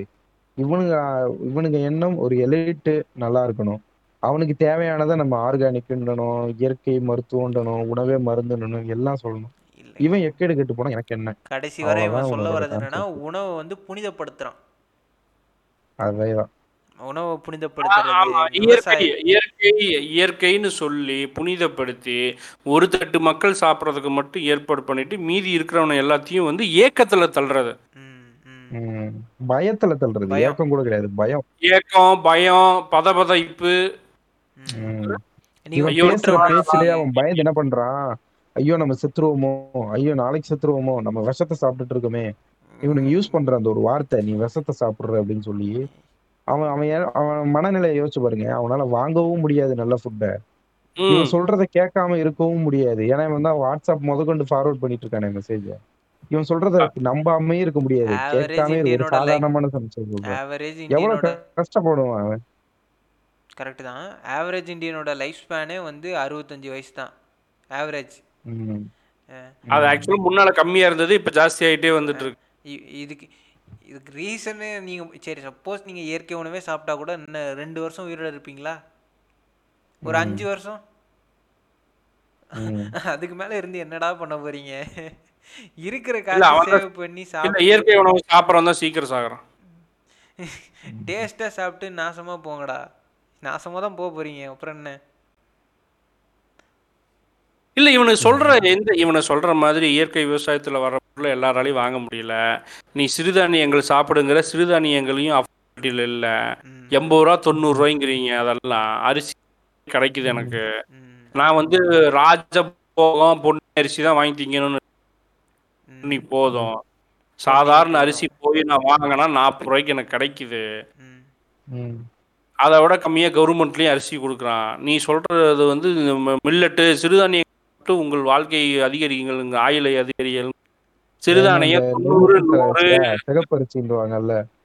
ச மாப்பிள சம்பா சிகப்பரிசி. நெல் குத்தல் அரிசின்னுவானுங்க அது கிட்டத்தட்ட நூத்தி எண்பது ரூபாய் இருநூறு ரூபாய் அவங்க அந்த ரேஞ்சுங்க எல்லாமே வந்து அந்த ரேட்ல நீ வந்து மாப்பிள சம்பாங்கிறீங்க ரூபாய்ங்கிற. இதெல்லாம் வந்து நான் வந்து தீபாவளிக்கும் பொங்கலுக்கும் சாப்பிட்றதே பெரிய விஷயம். இதை இதை ஏன் நான் வாங்கி சாப்பிட்டு என் ஆயுள் அதிகரிக்கணும்னு பார்க்குறேன் நான் சாதாரணமாக சாப்பிட்டு நிம்மதியாக வாழ்ந்துட்டு போகிறேன் நீ ஆர்கானிக்கை தயாரித்து மேல்தட்டு ஏசி கடை போட்டு அதில் கொண்டு போய் வச்சு விற்றுக்கோ ஆனால் அது மட்டும்தான் உணவுன்னு சொல்லி ஊரை ஏமாற்றி திரிஞ்ச செருப்பு கழட்டி அடிப்பேன். அவ்வளோதான் ரொம்ப சிம்பிளாக சொல்கிறேன் அதான். பூமியை போட்டு பொல பொலன்னு புழக்கிறத தாண்டி பூமிக்கு பின்னால் இருக்கிற ஒரு மறைமுகமான செய்தி நீ இயற்கை இயற்கை இயற்கை விவசாயம் இயற்கை பொருள்னு சொல்லி அதை ஒரு தட்டு மக்களுக்கு தான் விற்கிற அது எல்லாருக்குமானது இல்லை. இதை எல்லாரும் நாங்கள் காசு கொடுத்து வாங்கி சாப்பிட முடியாது. இது எங்களுக்கு ஒத்து வரல. கரெக்டா? கரெக்ட் அதான் அதான். என்னன்னா நீ இப்ப நீ, அஹ், அவனோட லைஃப் ஸ்பேன் குறையும். அவன் வந்து ச- சீக்கிரம் செத்துருவான் அப்படின்னா நான் சொல்றேன் செத்துட்டு போட்டோம். ஒரு ஏழை ஒரு அறுபது வயசு வரைக்கும் வாழ்ந்து சாகுறதுக்கும் ஒரு பணக்காரன் ஒரு அறுபத்தஞ்சு வயசு வரைக்கும் வாழ்ந்து சாகுறதுக்கும் ஒரு பெரிய டிஃபரன்ஸ் எல்லாம் ஒரு அஞ்சு வருஷம். அந்த அஞ்சு வருஷம் அவனுக்கு கம்மியாவே இருந்துட்டு போட்டோங்கிறேன். அதுக்காக இவனால ஒரு கஷ்டப்பட்டு feeling ஓட உன்னோட வாழ ஆர்கானிக் உன்னோட ஆர்கானிக்க வாங்கி சாப்பிட்டே ஆகணும். உன்னோட பிசினஸுக்காக இவனை வந்து நீ டெய்லி டெய்லி சாவடிக்காத. அவ்வளவுதான். நீ உனக்கு பிசினஸ் நடக்கணுங்கிறதுக்காக இவனை நீ விஷத்தை சாப்பிடுற விஷத்தை சாப்பிடுறன்னு சொல்லி இவன் உயிரெடுத்தாரு ம். அதே போல் இந்த ஆர்கானிக் விவசாயமும் சரி இந்த மரச்செக்கெண்ணையும் சரி ரொம்ப கம்மியான முதல்ல வந்து பண்ணுற தொழில் கிடையாது. அதை நம்பி போய் எவனும் வந்து மாட்டிட்டு சாவாதீங்க. அதுக்கப்புறம் ஐடி ஜாப்பை விட்டு வந்து விவசாயம் பண்ணுறேன்னு சொல்கிறாங்களே அவங்கெல்லாம் நீங்கள் என்ன நினைக்கிறீங்க? ஆமா ஆமா. அதுக்கு ஒன்று சொல்றேன். நான் ஒரு எக்ஸாம்பிளோட சொல்றேன். ம். என் ஃப்ரெண்டு ஆக்சுவலா அவன் வந்து அவங்களுக்கு கிட்டத்தட்ட ஐம்பது ஏக்கர் நிலம் இருக்கு. ம். சரிங்களா? பண்ணையார் ஏக்கர் நிலம் பண்ணையார் கிடையாது. ம். நான் சொல்றேன். ஆனா அவங்க இருக்கிற இடம் வந்து வறண்ட பூமி. ஊரவே சொல்றேன். அவன் இருக்கிற ஊர் வந்து ஆண்டிப்பட்டி ஆண்டிப்பட்டி ஒரு வறண்ட பூமி சரிங்களா? அங்க வந்து தண்ணியே கிடையாது. அவன் அந்த ஊர்ல இருக்கிற ஒரு சின்ன ஆத்துல இவனை விட அதிகமா நிலம் வச்சிருக்கானுங்கல்ல. நூறு ஏக்கர் நூத்தம்பது ஏக்கர். அவனுங்க எல்லாம் உறிஞ்சிட்டானுங்க தண்ணிய. இப்ப இவனுக்கு ஐம்பது ஏக்கர் நிலம் வச்சிருக்கவனுக்கே தண்ணி கிடையாது. அவனுக்கும் கீழே இருக்கானுங்க. ஒரு ஏக்கர் ரெண்டு ஏக்கர் வச்சவன்லாம் இருக்கான். அவன்லாம் என்னைக்கோ தூக்க மாட்டி சாகுற நிலைமையில தான் இருக்கான். இப்ப என் ஃப்ரெண்டு இருக்கிற எல்லா வேலையும் விட்டுட்டு கேஜிஎஃப் இருக்குல்ல ஆந்திரால. கேஜிஎஃப்ல போய் ஒரு கோழி கம்பெனி அந்த முட்டை இது பண்ற ஒரு கோழி போல்ட்ரி ஃபேக்டரியில வேலை பார்த்துட்டு இருக்கான். அந்த ஃபார்ம்ல வேலை பார்த்துட்டு இருக்கான். இதுதான் இன்னைக்கு இருக்கிற விவசாயியோட நிலைமை. நான் அவன்கிட்ட கேக்குறேன். டேய் அது போர் ஏதாவது போடலாம்லடா? அப்படின்னு கேக்குறேன். அப்ப அவன் சொல்றான் போர் போடலாம். அதுக்கு ஒரு ஏழு லட்ச ரூபா ஆகும். ம். ஆனா தண்ணி வருமானு அவனுங்களால ஷூரா சொல்ல மாட்டானுங்க. ம். வந்தா வரலாம். அது நம்மளுக்கு வராம போயிருச்சுனாலும் நமக்கு அவ்வளவுதான். ஏழரை லட்ச ரூபா போனது போனதுதான். ம். அப்படின்றான். அப்படியே தண்ணி வந்தாலும் ஐம்பது ஏக்கராக்கு பத்தாது? பத்தாது. எத்தனை போர் ஏதோ ஒரு போடுறது? ஏதோ ஒரு ரெண்டு மூணு ஏக்கர் வேணா யூஸ் பண்ணலாம். இப்ப அவனுங்க இப்ப அவ்வளவுதான் யூஸ் பண்றாங்க ஐம்பது ஏக்கர்ல ஒரு மூணு ஏக்கருக்கு வந்து பக்கத்து இதுல இருந்து தண்ணிய கடன் வாங்கி யூஸ் பண்ணிட்டு இருக்காங்க. காசு அங்க கொடுத்து அவங்க பண்றது. ஆமா. காசு கொடுத்து. காசு கொடுத்து வாங்கி தண்ணி யூஸ் பண்ணிட்டு இருக்காங்க அவங்க அந்த மூணு ஏக்கர்ல போடுற பயிர் தென்னையா இருக்கட்டும் இல்ல எதை போட்டாலுமே அது அவங்களோட வீட்டு செலவுக்கும் அந்த கடனை கட்டுறதுக்கும் தான் சரியா இருக்கே தவிர அவங்களால ஒரு போட்டு லாபம் பார்க்க முடியாது. ஒன்னு ஒரு மயிரும் பண்ண முடியாது. ஆனா இந்த பூமிநாதன் ஆமா. ஆனா இந்த பூமிநாதன் இஷ்டப்புண்டைக்கு வந்து நான் ரெண்டு ஏக்கர்ல ஆறு லட்சம் ஏழு லட்சம்னு ஓடு விடுவான். அதை நம்பிட்டு நீ ஐடி கம்பெனில இருந்து இங்க வந்தேன்னா அவ்வளவுதான். நெக்ஸ்ட் தூக்கு மாட்டி சாகுற லைன்ல நீ நின்றுப்ப. அவ்வளவுதான். யூஎஸ் போய் செட்டில் ஆகிருப்பான் அங்கேருந்து பணத்தை கொண்டு வந்து இன்வெஸ்ட்மெண்ட் வந்து விவசாயத்தில் போட போகிறேன்னுவானுங்க அருகட்ட குதியானுங்க. இதுல காசு. லாரி இல்ல இல்ல லாரி அசோசியேஷன் பூமி படத்து டைரக்டர் செருப்பால் அடிக்கலாம் தெரியுமா. அதுக்கு ஒரு பாயிண்ட் இருக்கு தெரியுமா? லாரி வந்து திடீர்னு ஸ்ட்ரைக் ஆயிரும். காசு வாங்கிட்டு திடீர்னு- ஸ்ட்ரைக் எல்லாம் பண்ணுவானுங்க இல்லைன்னுலாம் சொல்லி பண்ணுவாங்க. ஆனா லோடோட எந்த வண்டி ஸ்ட்ரைக்கு அட்டன் பண்ணாது. ஆமா ஆமா ஏன்டா நீ டைரக்டர் தான் நீ ஒரு பாட்ட டைரக்டர் இல்ல. உனக்கு வந்து எல்லாத்தோடவும் மீடியால இருக்கிற கொஞ்சம் அறிவு ஜாஸ்தின்னு நியாயமா இருக்கணும். நியாயமா ஒரு பொது பொது- பொதுமக்களுக்கு இருக்கிறத விட உனக்கு கொஞ்சம் அதிகமா ஜிகே இருக்கணும். ஏன்னா நீ எடுக்கிற படத்தை வந்து எத்தனையோ கோடி அப்போ பாக்குறாங்க. அத்தனை அத்- கொஞ்சம் அடிப்படை அறிவு.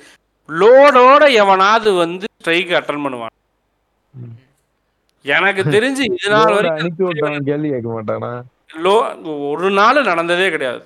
டெலிவரி முடிச்சிட்டு தான் லாரி ஸ்ட்ரைக் ஸ்டார்ட் ஆகும். இல்ல அப்படி நடந்தா திருப்பி அவன் லோடு லோடு கொடுப்பான். அந்த லாரி டிரைவர் நம்பி. அதே மாதிரி இவனுங்க லாரி ஸ்ட்ரைக்னதும் ஒண்ணுமோ பெருசா ஒரு நூறு ஏக்கரா கிரவுண்டுல போய் எல்லாரும் லாரி நிப்பாட்டிக்க மாட்டாங்க.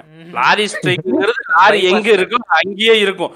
லோடு இறக்கி முடிச்சதுக்கு அப்புறம் வண்டி மூவ் பண்ண மாட்டாங்க. அங்கேயே இருப்பான். அவ்வளவுதான் விஷயம். இல்ல மிஞ்சி மிஞ்சி போனாலுமே என்ஹெச்ல என்ன பண்ணுவாங்க? சர்வீஸ் ரோடு இருக்கும். அதுல போட்டு நிப்பாட்டிருவானுங்க. இவனுக்கு லாரி ஸ்ட்ரைக்னா ஒரு இடத்துல நம்ம நான் எப்படி நம்ம ஜல்லிக்கட்டுக்கு மாணவர்கள்லாம் போய் மெரினால கூடினாங்கல்ல ம். அது ஆமா. மாதிரி நினைச்சுக்கிட்டான் போல. எல்லா லாரியும் கொண்டு வந்து ஒரு இடத்துல பார்க் பண்ணிட்டு ஒன்னா உட்காந்து கூத்தடிப்போம் அப்படின்னு.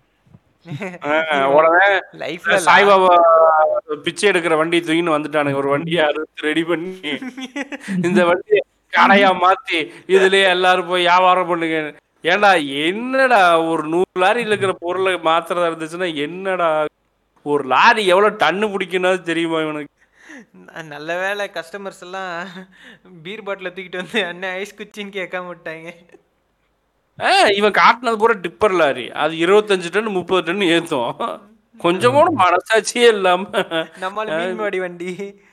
குட்டி மீன் யானை. மடி. இருபது இருபத்தஞ்சு டன் சரி இருபது டன்னே வச்சுக்க இருபது டன்னு இருபது டன்னு நீ இறக்க எத்த- எத்தனை வண்டி வேணும்? என்ன நீ பேசிட்டு இருக்கிற? ஒரு சின்ன யானையில ஏத்துறதா இருந்துச்சுனாலும் குறைஞ்ச வச்சு முப்பது வண்டி வேணும். முப்பது சின்ன யானை இருந்தா தான் ஒரு லாரி ஜாமான் ஏத்த முடியும். இப்போ ஒரு லாரியில இருபது டன் வெங்காயம் வந்திருக்குன்னா முப்பது சின்ன யானை வேணும் அதை மாத்துறதுக்கு.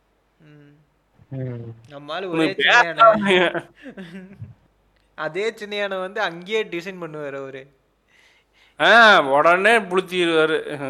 அதுக்கு வேற அவன் வேற. யாருடா நீ? என்ன பண்ணனாலும் ஏதாவது அதுக்கு பண்ணிட்டே இருக்கிறேன்னு. பரதேசி நீ தான் சொன்னீல்ல அன்னைக்கே உனக்கு இவ்வளவு பிரச்சனை வந்திருக்குமா? எங்களுக்கு இவ்வளவு கஷ்டம் வந்திருக்குமா? நான் கேக்குறேன். டிப்பர் லாரிய பச்சை கலர் பெயிண்ட் அடிச்சதெல்லாம் ஒரு வேலைன்னு இலுமினாட்டி வந்து பாராட்டுறான்னா? அவன் எவ்வளவு முட்டா போயிட்டா இருப்பான்னு பார்த்து கேக்கு ஏங்க பச்சை கலர் பெயிண்ட் அடிச்சுட்டா அது என்னங்க பெரிய இதுவாங்க? ஐயோ. ஆமா. பிராண்டிங்கே பச்சை கலர்ல பெயிண்ட் அடிச்சு தமிழன் அவ்வளவுதான். பிராண்டிங் அது ஒரு அது ஒரு ஐடியான்னு அது இலுமினாட்டி வேற வந்து இவருக்கு பாராட்டுறாராம். யாருடா நீ? எனக்கு கிட்ட கொடுக்குற அப்படின்னு. உண்மையாலுமே இலுமனாட்டின்னு ஒருத்தர் இருந்தா இதெல்லாம் பார்த்தா அவன் தற்கொலை பண்ணி செத்துருவான். உண்மையாலுமே ஒருத்தர் இருந்தா செத்துருவான். ஐயோ அம்மா என்னால முடியலடாப்பா சாமி. இவனுங்க என்னைய ரொம்ப கஷ்டப்படுத்துறானுங்க. சரி இலுமினாட்டினா யாரு? அதுக்கு முதல்ல பதில் சொல்லுங்க. இலுமினாட்டினா யாரு? இலுமினாட்டி யாருன்னெல்லாம் எனக்கு பதில் சொல்ல விரும்பல தெரியலங்க.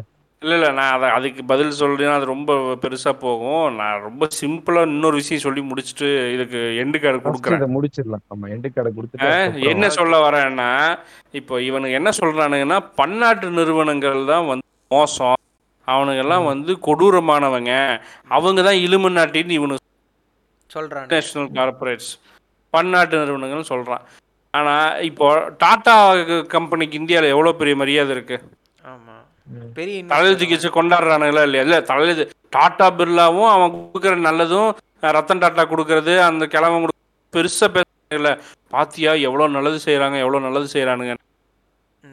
இதே மைக்ரோ டாடா மோ இல்ல இல்ல. டாடா மோட்டார்ஸ் வந்து மல்டிநேஷனல் கம்பெனி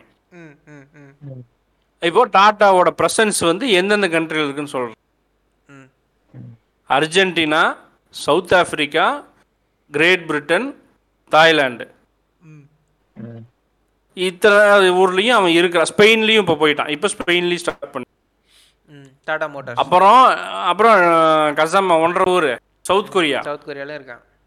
சவுத் கொரியால டேவு வந்து டேக் ஓவர் பண்ணி டாடா டேவுன்னு.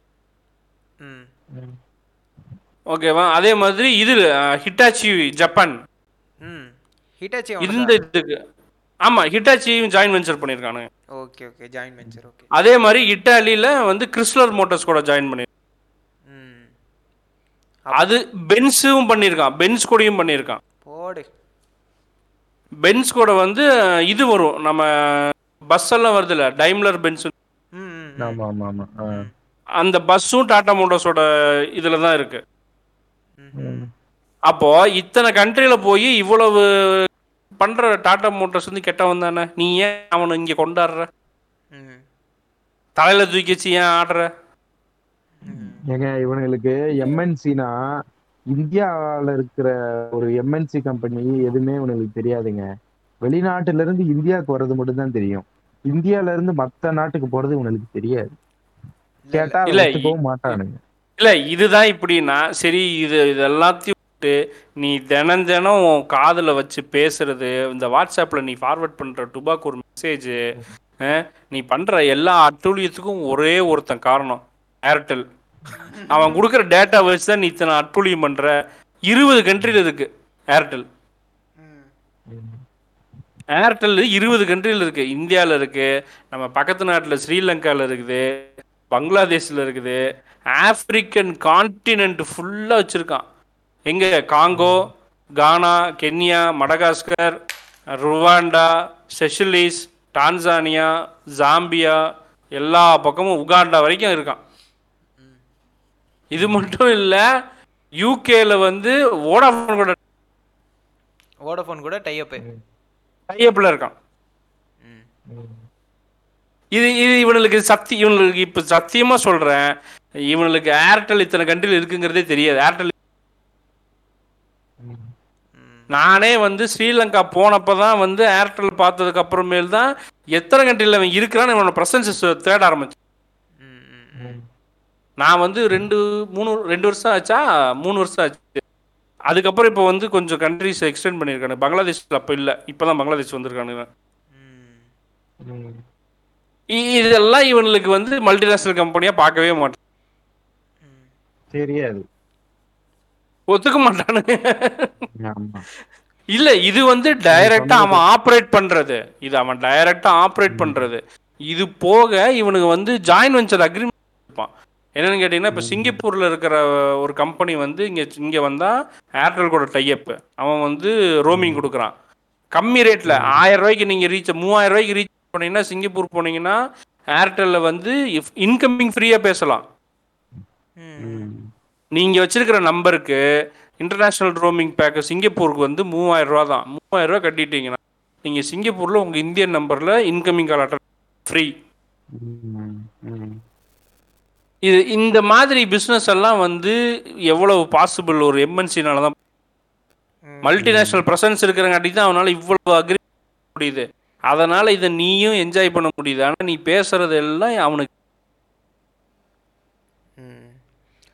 சரி. ஹலோ இப்போதைக்கு என்ற டேட்டா என் சைடு இவ்வளோதான் க்ளோசிங் ஸ்டேட்மெண்ட் கேட்டிங்கன்னா ஸ்பெஷல் ஐட்டம் ஒன்று வச்சுருக்கேன். அதை சொல்லி முடி சரி. கிரிஞ்சு கிரிஞ்சு ப்ரோ நீங்கள் சொல்லுங்கள் உங்கள் க்ளோசிங் ஸ்டேட்மெண்ட் என்னவா நீங்கள் சொல்ல வரீங்க? க்ளோசிங் ஸ்டேட்மெண்ட் வந்து சிம்பிளா சொல்லணும்னா இவனுங்க இந்த மாதிரி படம் எடுக்கிறது வந்து ஒரு ஒரு மிடில் கிளாஸையும் ஒரு அதிகமான பெரும்பான்மையா இருக்கிற பொது பொதுஜனத்தை தான் பாதிக்குது. இவன் ஈஸியா வந்து இந்த பசுமை வீடன் எப்படி ஒரு விஷமோ அதே மாதிரிதான் இவனுங்களும். பசுமை வீடன் வந்து பாத்தீங்கன்னா ஃபுல்லா ஒரு ஒரு பண்ணக்கார பத்தியும் ஒரு எலிட்டை பத்தியும் தான் இவனுங்க பேசுவானுங்க. அவங்களுக்கு என்ன தேவையோ அதை பத்தி மட்டும்தான் பேசுவானுங்க. ம். அதே மாதிரிதான் இந்த இந்த படமும் முழுக்க முழுக்க வந்து பாத்தீங்கன்னா ஒரு ஒரு மிடில் கிளாஸை தாண்டி மேல இருக்கிற ஒருத்தனுக்கு எப்படி நம்ம பக்கத்துல நின்று விசிறி விடலாம் ம். அப்படின்றதான் இந்த- படமா எனக்கு தோணுது. மத்தபடி ஒரு ஒரு மிடில் கிளாஸுக்கு ஒரு கீழே இருக்கிற ஒரு சாதாரண ஆளுக்கு கிடைக்கக்கூடிய எந்த பொருளையுமே இவனுங்க உற்பத்தியே பண்ண பாத்தீங்கன்னா கொக்கோ கோலா பருத்தி இந்த படத்துல இவனுங்க பண்ற இதெல்லாம் பார்த்தோம்னா கொக்கோ கோலா பருத்தி நெல் இதெல்லாம் வந்து ஆர்கானிக்கா பண்ணோம்னா ஆட்டோமேட்டிக்கா அதோட விலை எக்கச்சக்கமா இருக்கும். உங்க எவனாலையும் அஃபோர்ட் பண்ண முடியாத நிலைமையில கொண்டு போய் வச்சுட்டு அதை மக்களுக்காக நான் பண்றேன் அப்படின்னா இது இது எந்த கணக்குல சேரும்னு எனக்கு தெரியல.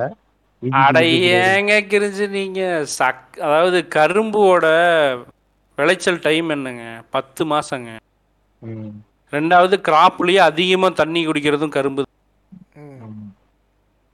பன்னெண்டு லட்சம் டன்னு சர்க்கரையெல்லாம் எடுத்து கொடுக்கணும்னா சில தண்ணி செலவு தாண்டி அதிகமாகும். ம். இல்ல அப்படியே இருந்தாலும் இப்படி ஒரு குப்பையை நீ எடுத்து வச்சுட்டு இந்த நாடு நாட்டு மக்களும் நாசமா போகட்டும் அப்படின்னு சொன்னா நீ எது யாரு இந்த நாடுன்னு நினைச்ச? யாரு இந்த நாட்டு மக்கள்? நீ எனக்கு துரோகம் பண்றடா. தெளிவா பார்த்தனா ஒரு மிடில் கிளாஸுக்கும் ஒரு கீழே இருக்கிற ஒரு ஒரு ஏன் ஒரு வறுமை கோட்டுக்கு கீழே இருக்கிற ஒருத்தனுக்கு வந்து நீ துரோகம் பண்ற. அவனை வந்து உயிர் வாழ விடக்கூடாதுங்கிறக்காக நீ ஒரு படத்தை எடுத்து வச்சுட்டு இந்த படத்தை பா ஒருத்தன் குறை சொல்றான் இல்ல என்னடா இப்படி இப்ப எடுத்து வச்சிருக்கே நான் எப்படா வாழ முடியும் அப்படின்னு ஒருத்தன் கேட்டான்னா அவன் நீ என்ன சொல்ற? நீ நாசமா போடா அப்படின்னு. ம். யார நீ? யாரு? பைத்தியக்கார புண்டை. ம் சரி. வந்து நாம் இது இதுல முக்கியமான விஷயம் என்னன்னா நாம் தமிழர் கட்சியில இருக்கிற சிலர் வந்து சொன்னாங்க இந்த படம் எங்களுக்கு வந்து பிரச்சாரத்துக்கு பயன்படும். நாங்க சீமானண்ணன் சொல்றது எல்லாமே இந்த படத்துல சொல்லியிருக்காங்க அப்படின்னு. சோ இதுல இருந்து நீங்க சீமானண்ணன் யாருன்னு தெரிஞ்சுக்கலாம். சீமானண்ணன் யாருக்கு வேலை பார்க்கறாரு? எலிட்டுக்கா? இல்ல ஒரு மிடில் கிளாஸுக்கும் ஒரு வறுமை கோட்டுக்கு கீழே இருக்கவனுக்குமா அப்படின்றத மக்களுடைய அவனுங்க- பார்வைக்கே விட்டுறலாம். அவனு ஸ்டைலில் சொல்லணும்னா எழுதி வச்சுக்க. இந்த படத்தை பிரச்சாரத்துக்கு நீ பயன்படுத்தினீன்னா உன் கட்சி அழிவு உன் கையில தான்டான். அண்ணன் சொல்றாருல நம்ம இந்த ஒரு நாள் இந்த நிலைமையை கண்ணுல சிக்கிச்சு நீ செத்த அப்படின்னு. உண்மையாவே இருக்க மிடில் கிளாஸ்ல செத்துதான் போகணும் இவன்ட்ட மாட்டினா. கண்டிப்பா கண்டிப்பா. சரி கடவுளே உங்களோட க்ளோசிங் ஸ்டேட்மெண்ட் என்ன சொல்லி முடிங்க? Coffee coffee coffee coffee. Artisan coffee அஞ்சு ரூபா sir. Coffee coffee coffee.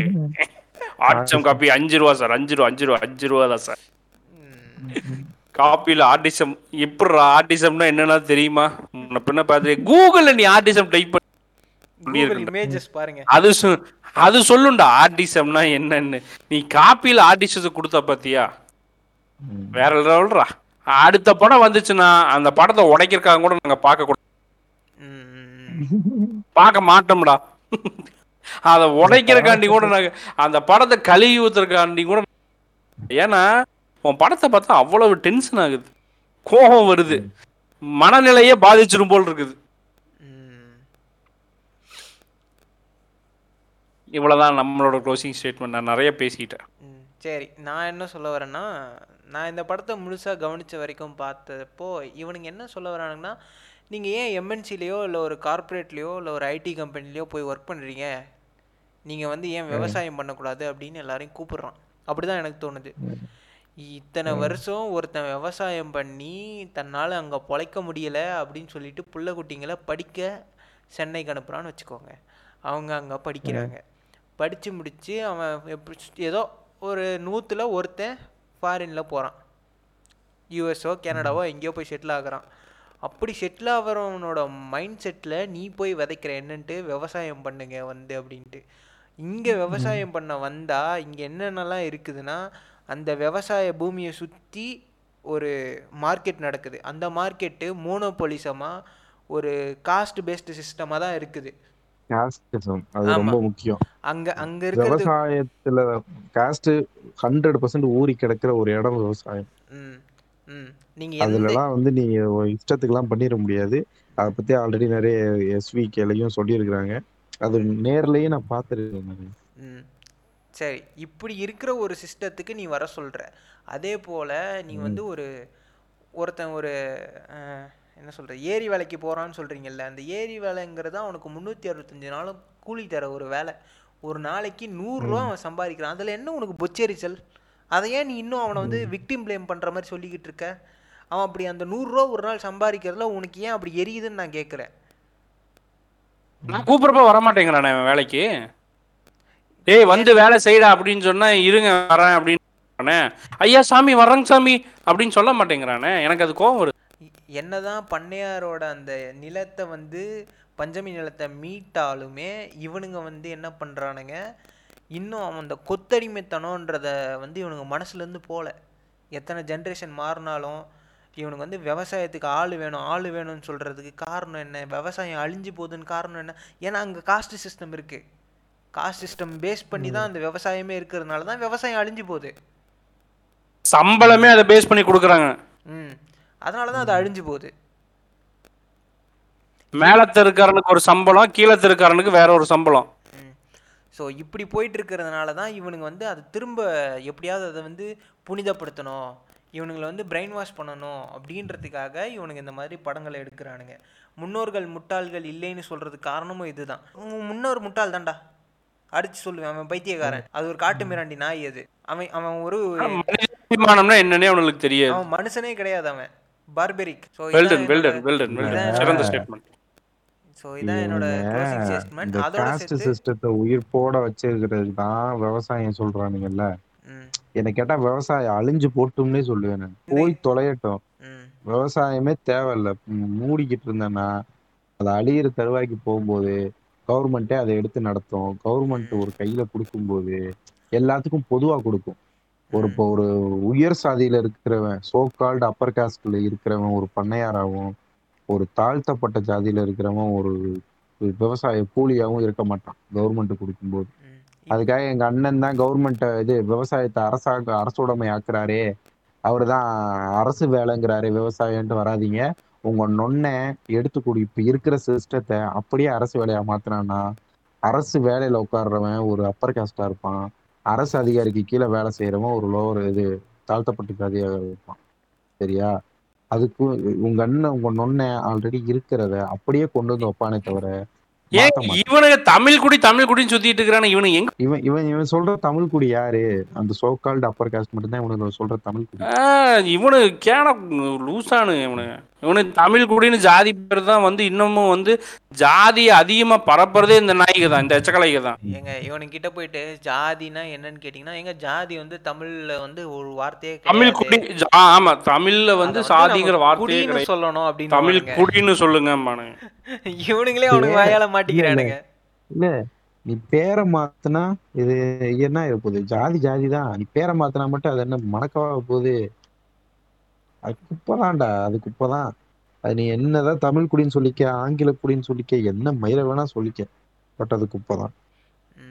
Okay so இந்த சிறப்பு ஃபர்னிச்சர் உடைப்பு பூமியோட எண்டில் இருக்கிறோம்.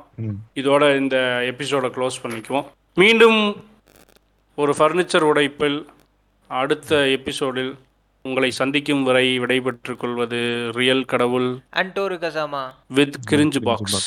So இந்த இடத்துல முக்கியமாக வந்து கிரிஞ்சு பாக்ஸுக்கு ஒரு நன்றியை தெரிவிச்சுக்கிறோம். பூமர் டாக்ஸ் சார்பாக உடம்பு சரியில்லை மாத்திரையெல்லாம் போட்டு தூக்க கலக்கத்தில் ஒரு மாதிரி இருந்தாலும் டவர் கரை சரியாக கிடைக்காம இருந்தப்பவும் ஜன்னல் ஓரத்தில் உட்காந்து கஷ்டப்பட்டு நமக்காக எல்லாத்தையும் பண்ணி கொடுத்தாரு. ஸோ இந்த இடத்துல வந்து ஒரு special thanks to cringe box அப்புறம் அவரோட ஃபாலோவர்ஸ் அவங்க பேஜ் எல்லாத்துக்கும் இந்த இடத்துல தெரிவிச்சுக்க விரும்புகிறோம் நன்றி மாம்ஸ். கண்டிப்பா கண்டிப்பா. நன்றி மேம் நாங்க நான் என்னதான் டார்ச்சர் பண்ணாலும் விடிய விடிய வச்சு உங்களை தூங்க விடாம பேச வச்சிருந்தாலும் நல்லா சப்போர்ட் பண்ணி எங்களுக்கு இந்த எபிசோட இதெல்லாம் கையில எடுத்து கொடுத்த கிரிஞ்சி பாக்ஸ் அவர்களுக்கு நன்றி. கொட்டான கோட்டி நன்றி கிரிஞ்சி பாக்ஸ் நன்றி நன்றி. ஓகே. ஸோ இந்த எபிசோடு கேளுங்க. இந்த எபிசோடில் கொஞ்சம் டவர் இஷ்யூஸ் வந்து மூணு பேர்த்துக்குமே இருந்துச்சு. கனெக்டிவிட்டி இஷ்யூஸ் இருந்துச்சு. ஸோ முன்ன பின்ன வாய்ஸ் போய் மேலேயும் கீழேயும் போயிட்டு வந்து அட்ஜஸ்ட் பண்ணிக்கோங்க. இனி வர எபிசோடில் அந்த மாதிரி இருக்காது. சில செட்டப்பெல்லாம் ரெடி பண்ணியிருக்கோம். எல்லாம் கரெக்டாக ஃபங்க்ஷன் ஆகும் அப்படின்னு நம்புகிறோம் கனெக்டிவிட்டி இஷ்யூஸுக்கு இன்டர்நெட் எல்லாத்தையும் கொஞ்சம் பலப்படுத்தியிருக்கோம். ஹோப்ஃபுல்லி இனிமேல் அந்த மாதிரி. பஞ்சாயத்து வராதுன்னு நினைக்கிறேன். நீங்கள் இதுவரை கேட்டு ரசித்துக் கொண்டிருந்தது பூமர் டாக்ஸின் பாட்காஸ்ட் நான் உங்கள் டோரு கசமா வித் ரியல் கடவுள் with cringey box okay done sponsor சொல்லியா? ஸ்பான்சர் சொல்லியா? ஸ்பான்சர் சொல்லியா? Sponsored by Yogi Gaumutra fizz இப்பொழுது பைனாப்பிள் மற்றும் ஆரஞ்சு சுவைகள். அது மட்டும் இல்லை உலகத்தை காப்பாற்றும் சோனு சூத். சோனு சூத் தான் இந்த எபிசோடுக்கு ஸ்பான்சர் ஏன் இந்த எபிசோடுக்கு சோனு சூத் ஸ்பான்சர்னு நீங்க அடுத்த எபிசோட்ல தெரிஞ்சுக்குவீங்க. ஓகேவா மக்களே சந்தோஷமா இருங்க. பாய் பை ஊசி போடுங்கடா டேய் ஹியூமன்ஸ்